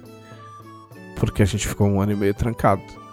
Então, tipo, meu, é um significado que eu sei que eu não vou me arrepender depois. Falar, puta, eu não, não acho mais importante ter tomado a vacina. É verdade. Entendeu? Tipo. Então. Tá, começar a tatuar tarde também é muito bom. Começar a tatuar velho também é muito bom. Eu comecei a tatuar com 34. A chance de você se arrepender é muito menor, porque você não vai tatuar, tipo, o símbolo do. Eu não sei, uma banda ruim hoje em dia. Tipo, eu não vou Imagine, falar o que eu. Imagine Dragons. Imagine Dragons. Imagine Ah, Dragons. mas Imagine Dragons já é velho, né, cara? Putz, Tipo, verdade. Mas imagina a menina que tatuou o símbolo do, sei lá, o símbolo. Esse cara nem. Tipo, tatuou o restart, tá ligado? Tipo, autógrafo, sei lá, autógrafo do Pelanza. Pelanza. Era Pelanza. Pelanza eu acho que era da Entendeu? Cine. Cine, nossa. Nossa, por que a gente tá lembrando disso? é... Marcelo Antônio Pereira Marcolino. Olá, Dragoncasters. Ai, muito bom. Quem, quem fala Dragoncasters ganha um ponto virtual do podcast. Primeiro, só queria agradecer ao Thiago Rosa por ter visto ele no DOF. É, Cara, ele tá te agradecendo por ter te visto. por mais que eu tive- estivesse todo tímido quando fui falar com ele. Sobre o Ameaças, o cara, o Thiago é muito legal e vocês não precisam ficar tímidos. Não. Tipo assim, obviamente todo mundo tem que ser educado. Mas não precisa ficar tímido, a gente é legal, até eu sou legal. Tipo, eu faço essas graças só porque eu tô no podcast, mas eu sou mó bonzinho. É... Sobre o Ameaças, se todos da sessão de Kobolds lutassem contra todos da sessão dos Gnolls, qual grupo ganharia, Ah, caralho? Gnoll, gente. Não tem nem, nem comparação. Gnoll leva, anda com trabuco. Tipo, Gnoll é bicho ruim. Leonardo Sibuski, se vocês fossem plebeus em Atom, em que reino vocês gostariam de viver? Eu acho Ah, que perguntaram queria- isso no último. No último, eu vou manter É? a, mesma, a mesma resposta. Escarchantalas. É, eu ia lá, falar, mano, eu tô. Tem comida todo dia. Pô, tem, tem comida, tem Não passa segurança. fome. Pô, mas eu vou falar, Né? é, tem, tem, tem, tem algo similar a plebeu em Urbana? Eu acho que não, né? São cidadãos, né? Qual que é a parada? É, não, não tem, tipo, casta nesse sentido. Mas eu vou. Bunny. Mas eu, eu vou escolher o Bunny, então. Ah, você quer ir, Bunny? eu quero morar então numa casa falar- com refrigeração. Você vai falar que você vai falar que você é um branco de alma preta agora? A Hã? Trevisan pega pesado às vezes. É, como é que é aquele é o meme do Naruto? O Trevisan pode ser duro às vezes. Você foi o branquinho das ruas? Não, tô brincando, gente. É RPG. Não, não, mas é porque a questão da refrigeração é, pô, é, é uma, é uma questão muito importante, né? Ar-condicionado. Só por causa do ar-condicionado. É uma vida confortável. É uma vida muito confortável. Guilherme Martins, Martins Alves. E aí, como está a correria agora que terminou o financiamento? Tipo, a vida é um, é um, é um estado permanente de correria. Exatamente. Pois é. Porque é. Não, mas é porque é complicado. Porque assim, ó, você tá fazendo financiamento, caralho, financiamento, caralho, financiamento. Aí beleza, aí tipo. Aí bateu a meta, ô, da hora, bateu a meta. Aí continua, é, pô, da hora, vai, continuar. Até onde, onde será que vai essa porra? Aí beleza, aí tipo, aí terminou o financiamento. Caralho, é, terminou o financiamento. Aí existe um combo em que você sente falta do financiamento, porque aquele negócio tava ocupando somente 24 horas por dia. E Fica um vazio. não acabou de verdade. É. Então, é tipo assim, é, acabou, mas não acabou. Aí você tem que entender que acabou, só que não acabou. Porque você ainda tá correndo atrás de coisa, tá correndo atrás de texto, correndo atrás de imagem, inventando coisa, porque o livro não saiu ainda. E tem coisas a serem produzidas. Então é tudo muito confuso. É, e, para, e paralelo a isso, alguma, algumas demandas. Não que elas parem durante. Não que elas tenham parado durante o financiamento, né? Mas algumas demandas é, meio que eu, eu, eu- elas voltam a ter uma certa prioridade. Então, tipo, tem um monte de livro-jogo aí, tem vários títulos da Jambô que tem que, que, tem que ser tocado pra frente. E aí o fim do financiamento, pra mim, pelo menos, pessoalmente, é o momento que foi tipo assim, pô, acabou o financiamento, tem várias metas extras aí agora, legal.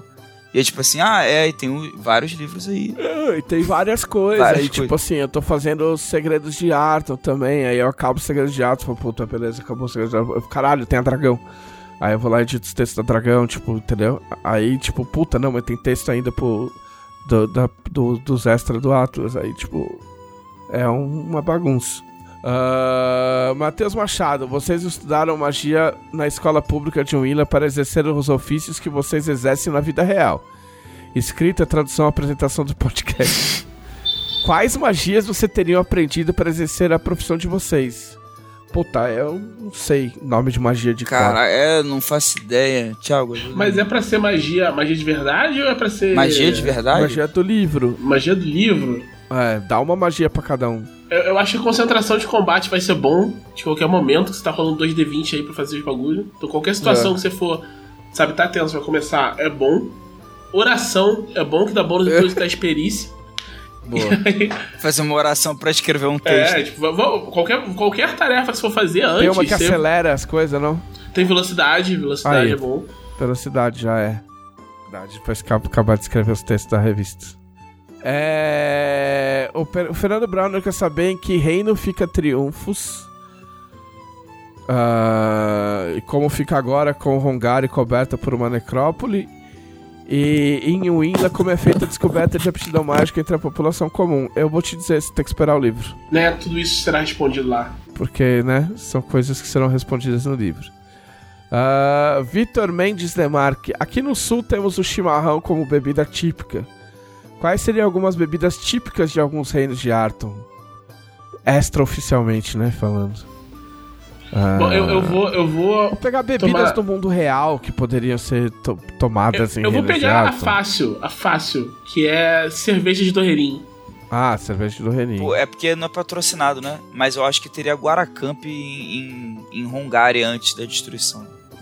Agora não vai ter. O que que é Guaracamp? Guaracamp é, um su- Guaracamp só tem no Rio. é um cara. suco dos É deuses. tipo Guaraviton, essas coisas? É, só que melhor. O Guaracamp é o Guaravita, que é bom, de verdade. E o Guaracamp ele não tem só de Guaraná, tem de limão. Tem, é, tem- tem... E- Mas ele continua chamando Guaracamp. Continua Não, chamando. não, é muda. É Incrível. Laranja Camp. Não, é, é- não é Guaracamp limão? É limão camp? Eu acho que sim. É, a- tem o Açaí Camp, inclusive, que é Guaraná com açaí. Caraca, açaí camp. É, eu acho que em Cubar teria coquinha gelada. Qualquer. Pô, aí sim. Teria. E Com água de certeza. coco, né? E água de coco Água de também, né? coco. Isso. Tá, o, o Vitor Mendes foi, foi longe aqui. Um dos deuses de Arton foi punido, foi punido tal como Apolo, forçado a virar um mortal e cumprir missões. Ca- Tá, calma, vamos lá. Ele tá querendo dizer assim, ó. Vamos imaginar que um dos deuses de Arton foi punido, certo? E virou um mortal pra aprender uma lição. É isso meio que já rolou, né? É, então, pois é, vamos chegar lá. Qual deus foi castigado? Qual era a sua classe e o que ele fez pra merecer? Bom, Glórien, né? Glória, coitado. Cara, eu vou dar uma resposta. Glórien. Zaz e Olha Avenger tá nesse, nesse Zaz também. A classe não sei. Olha, Que classe vocês dariam? Extraoficialmente, não É, é resposta sim, sim. oficial isso aí, não, É. hein? dentro dessa lógica, como seria a jornada de Apolo, pra, tipo, como se fosse uma espécie de, de redenção, de aprendizado, né? Pra poder voltar a ser uma divindade depois. Eu vou dar uma resposta que vai surpreender algumas pessoas, hein? Porque eu gosto muito desse deus, mas é, eu acho que James Brown. é, Lin Wu viraria um mortal pra cumprir missões Olha. e aprender a lição, porque ele falhou com o dever dele de proteger Tamurada quando a tormenta destruiu Tamurada. Você já falou isso na cara do Caçaro? Tem coragem? Não sei se eu tenho coragem, mas. Ah, não tem. Mas Você é uma falou, parada. não sei se tem, mas é é porque uma não parada. ah, Não tem, não tem. é, ainda mais que ele um é o samurai, né? E ele falhou num dever.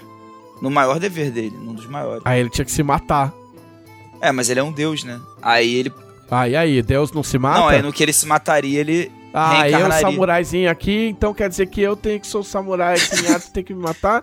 E o deusão aí, bonzão, não vai se matar, não? palhaçada é essa? Pois é. Tem que ver isso aí, hein? Há incongruências na sua ideia, Glauco Lessa. Não, então, se me deixarem fazer um pitchzinho. eu tenho ideia. Mas assim, eu, eu tô pensando nas classes dos que já. Dos que já, já passaram por isso. Eu acho que dá, dá pra dizer sem muito. muito alarde que Tyrion seria inventor pra se, pra se ajeitar. Eu acho que embaixo da loucura ali tem uma mente genial. É, Glórien é, é caçadora, caçadora estreta. É. E Zais é ladino, né? Acho que não tem muito muito o que Ó, discutir. eu, eu tinha uma ideia pra Glória que eu vou te falar, viu, meu amigo. Ih, rapaz. Porém, não foi funcionada, então ela não existe. É, Lin Wu, nisso aí que eu falei, seria, seria guerreiro. Na última vez que eu propus, eu- ela foi vetada. Depois conta pra nós. No pós-podcast eu conto. Ah, não, eu fiquei pensando no Nimb, cara. O que, que o Nimb podia ser? Nossa. Ah, o, o Nimb seria um gato, em, em homenagem ao meu gato que morreu. E ele mesmo, te- Mas e faz- ele mesmo faz se sentido. pune, ele é tipo assim, ele seria punido por ninguém, na minha visão. É. Ele mesmo ia escolher. Falou: quer saber? Eu vou virar É. um gato. É, É, Vou virar um gato comum por um tempo. Por quê? É. Porque eu quero. é um gato sem não? rabo. É um gato sem E rabo. aí porque quando tinha perguntassem pra ele, ele ia falar assim: "Não, porque eu fui punido". Aí por quem? Ah, eu fui punido. Por mim, Por, por mim. É, É a única autoridade que eu reconheço sou eu. mas até quando? Sei lá. Sei. Até a hora que eu cansar. Talvez eu devesse anotar isso. é... é... Ah, Rômulo Bartalini, bom dia, boa tarde, boa noite, Dragoncasters. Dragoncasters. Dra... Caralho, a gente vai fazer. Oh, vamos, vamos fazer uma camiseta do Sim. Dragoncasters. Dragon Pô, vamos. Vamos empla- emplacar essa merda, hein? Quais títulos de livros estariam disponíveis para leitura na biblioteca de duas, das duas deusas em Valkyria? Pô. Pô, mas Ah. muito, né? Tem, vai ter muito livro, pô. É. Tem que inventar, inventar uns títulos aí, mano. Ó, te- eu acho que teria alguns, algumas obras do do Gardilhon, né? Do, do bardo. Sim. O da Pata? É o bardo da Pata? Sim. O Deavin, Dea, é Deavin Gardilhon. Eu acho que teria um de. Liberte o potencial financeiro da sua magia. Porra, Vectores. Não, é. Tem, que- tem que ter o, o, o livro da Ayla também. Tipo de. Hum. de. Como é que chama? Cosméticos. Comércio multiníveis, é. Também do Rômulo. Por favor, deem um gancho de aventura em uma frase por Dragoncast. Nossa. Caraca. Em uma frase? Aí tem Em que uma me frase. fuder. Um anão encontra um anão encontra uma pedra muito esquisita. E ele não sabe se realmente é uma pedra. E aí ele contrata um grupo de aventureiros pra levar essa pedra pra um mago, sei lá, pode, ser, pode até ser pra Vectora, onde tem gente que capaz de analisar direito. O problema é que tem, existem outros outros clãs de anões é, à procura dessa pedra, porque se for uma pedra valiosa mesmo, ah, pode dar um status muito grande entre os anões. Desculpa, hein, gente. Fogos atrás de mim. Drop the mic. Oh, tô imaginando o Adonis colocando os efeitos de fogos agora. É o. Meu, tipo. Tipo o Tony Stark. Tony Stark. primeiro Homem de Ferro. Eu vou dar um gancho de Hora Paranormal, que tem um aplicativo. Tipo, tem pessoas que estão desaparecendo. E o que a única coisa que elas têm em comum é que elas instalaram o mesmo aplicativo no celular. Aí quando você vai investigar, você descobre que o aplicativo está sugando elas para dentro de uma, uma manifestação de energia. Aí você tem que invadir essa manifestação para tirar, resgatar as pessoas. Mas essa manifestação é tipo um videogame dos anos 90 tipo Johnny Quest. Então você tem que passar por essas coisas pra salvar esse pessoal. Pô, isso é quase um. Quase Persona. Sim. Persona 4. 5. Não, 4. Não, 5. O 5 tem um aplicativo, né? 5. Não, Persona, Persona 4 que os caras. Enfim, foda-se, foi uma boa ideia. Ah, Não respira, não, mano. Fala logo. cara, é... o gancho que eu penso é o grupo de aventureiros, todos têm o mesmo sonho. Ah, o sonho retrata um lugar feito de aço e óleo negro. É, o grupo, por algum motivo, se reuniu por, porque tem esses mesmos sonhos. E eles descobriram, com a ajuda de um vidente, foram reunidos por um vidente, que para eles descobrirem mais sobre esse sonho, eles têm que ir pra Pão de Money. Ah, eu sabia que ele ia pôr a Pondismania. Ai, vou pôr a, vou usar uma coisa que eu já escrevi. Cara de pau. É. Ué? É Emerson Xavier. Não, não quero mais falar com você. É Emerson Xavier. Passando para deixar aquele abraço pros Dragoncasters e perguntar qual a maior dificuldade de vocês no momento da escrita. Normalmente, escrever. Não, é assim, o difícil é começar, na real. É. Tipo assim, se eu tiver um planejamento, tipo, eu já percebi que eu consigo escrever ou consigo escrever melhor se eu souber o que eu tenho que escrever. Tipo assim, se eu tiver um planejamento, se eu souber, tipo, ah, ok, eu, eu tenho eu tenho três páginas para escrever a casa de um Rini que, que mora na Pontsmania. entendeu? Então, beleza. Aí eu determino que esse Rini era um violinista. E, de, beleza, depois que rolou a treta em Hongari, tipo, o violino saiu de moda. E os, os Rini de Sambud acham que tocar o violino ou o som do violino lembra demais a terra antiga e isso deixa todo mundo triste. Então, toda a música de violino é inerentemente triste. E aí ele fica muito chateado e, e aí ele resolve procurar a Pondismania, onde ele pode tocar o violino dele, ou onde ele acha que ele pode tocar o violino dele, ou aprender a tocar músicas alegres com o violino usando o poder das fadas. E aí ele vai morar na, na Pontos Money. Eu tô muito foda hoje, desculpa, gente. Porra, assim, arrebentou. Quer dizer que. Mas enfim, se eu sei que eu tenho que escrever, é mais fácil. Eu não consigo. Eu, essa coisa que eu fazia quando eu era jovem, de tipo, ah, ah, vou escrever um negócio. O que, que eu vou escrever? E tipo, começar a escrever, isso não existe mais. eu mim. tenho momentos, assim, eu tenho momentos que. que eu. Sei lá, eu tô em casa e eu percebo que, pô, se eu sentar no computador agora em frente a uma folha em branco, vai sair alguma coisa. Mas são raros esses momentos. E para mim o mais difícil é começar mesmo. Às vezes até com planejamento é difícil para mim começar, porque o meu jeito de escrever é, é, eu sou muito doido. Tipo assim, às vezes eu começo a escrever o texto pelo meio.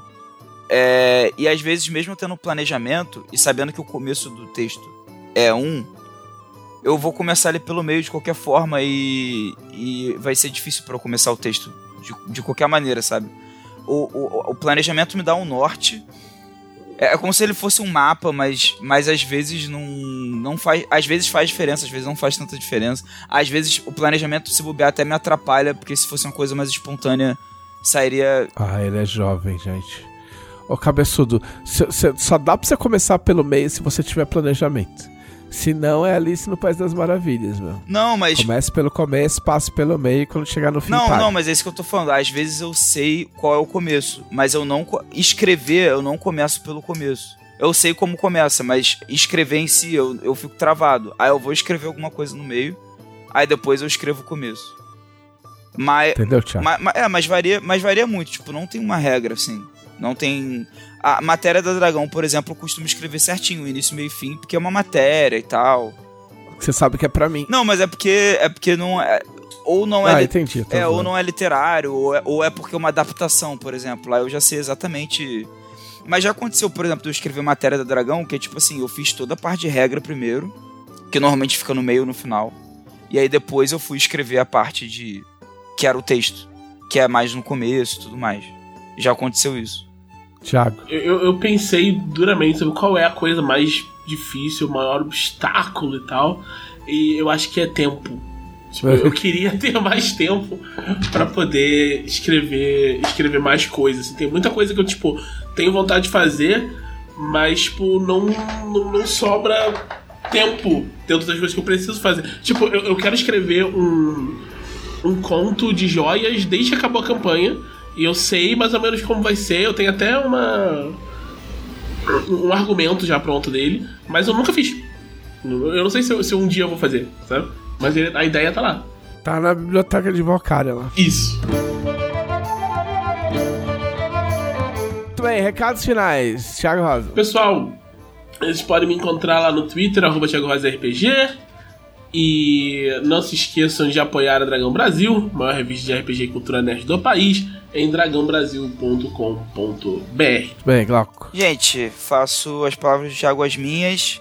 Me sigam lá também no Twitter, arroba Glauco Lessa. E procurem, ah, se você está interessado na coleção Arton, já passou o financiamento. Mas se você quer saber mais sobre bastidores, etc., procura as lives, o Televisão falou aí, é, da live da composição, mas também teve live de prévias de capítulos. Teve, teve lives que a gente foi participar em canais de parceiros nossos, no, no Falha Final, no Multiverso X, é, na Orla do Dragão. É, então procurem essa galera aí é, que receberam a gente, tipo, e foram papos muito legais sobre o Atlas e o Ameaças. É isso. Muito bem, me siga no Twitter, arroba. Também dê um. Aí o Glauco já falou, dá uma olhada no meu canal no YouTube, que é JM Trevisan também. Tem esse vídeo aí com, com o Vitor Luck. Ele é longo, mas, meu, vale a pena. Dá pra você deixar rolando enquanto você tá fazendo outras coisas. E talvez eu deva fazer mais live lá no, no YouTube mesmo, sei lá. Mas segue lá, tipo, como é que é? Tipo, ativa o sininho. Ativa o sininho. Dá like. Deixa um comentário. Oh, que ódio que eu tenho desse bagulho, mano. Eu tava eu fui assistir um vídeo do cara falando sobre Xbox. É tipo assim, eu, meu, eu sempre eu procuro um tópico, aí eu aí aparece tipo, não, não vou ter vergonha de falar isso. Parece tipo assim, 10 vídeos nacional, aí começa os gringos.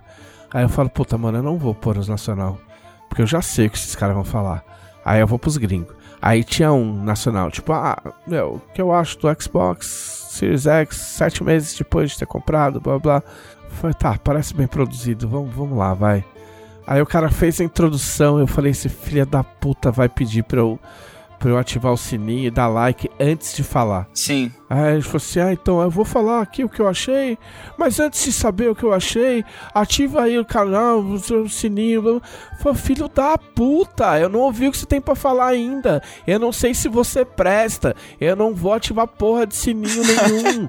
eu não sei se eu quero alerta das- do seu canal no, no meu ouvido. Eu não sei se eu quero você no meu algoritmo. Sai daqui. O pior é que, É é que esse comportamento. É isso, acabou o podcast. Tá bom. É só minha revolta. Não tire a força da minha revolta. Tudo bem. Este foi o podcast da Dragão Brasil, a maior revista de RPG e cultura nerd do país. Até semana que vem. Até.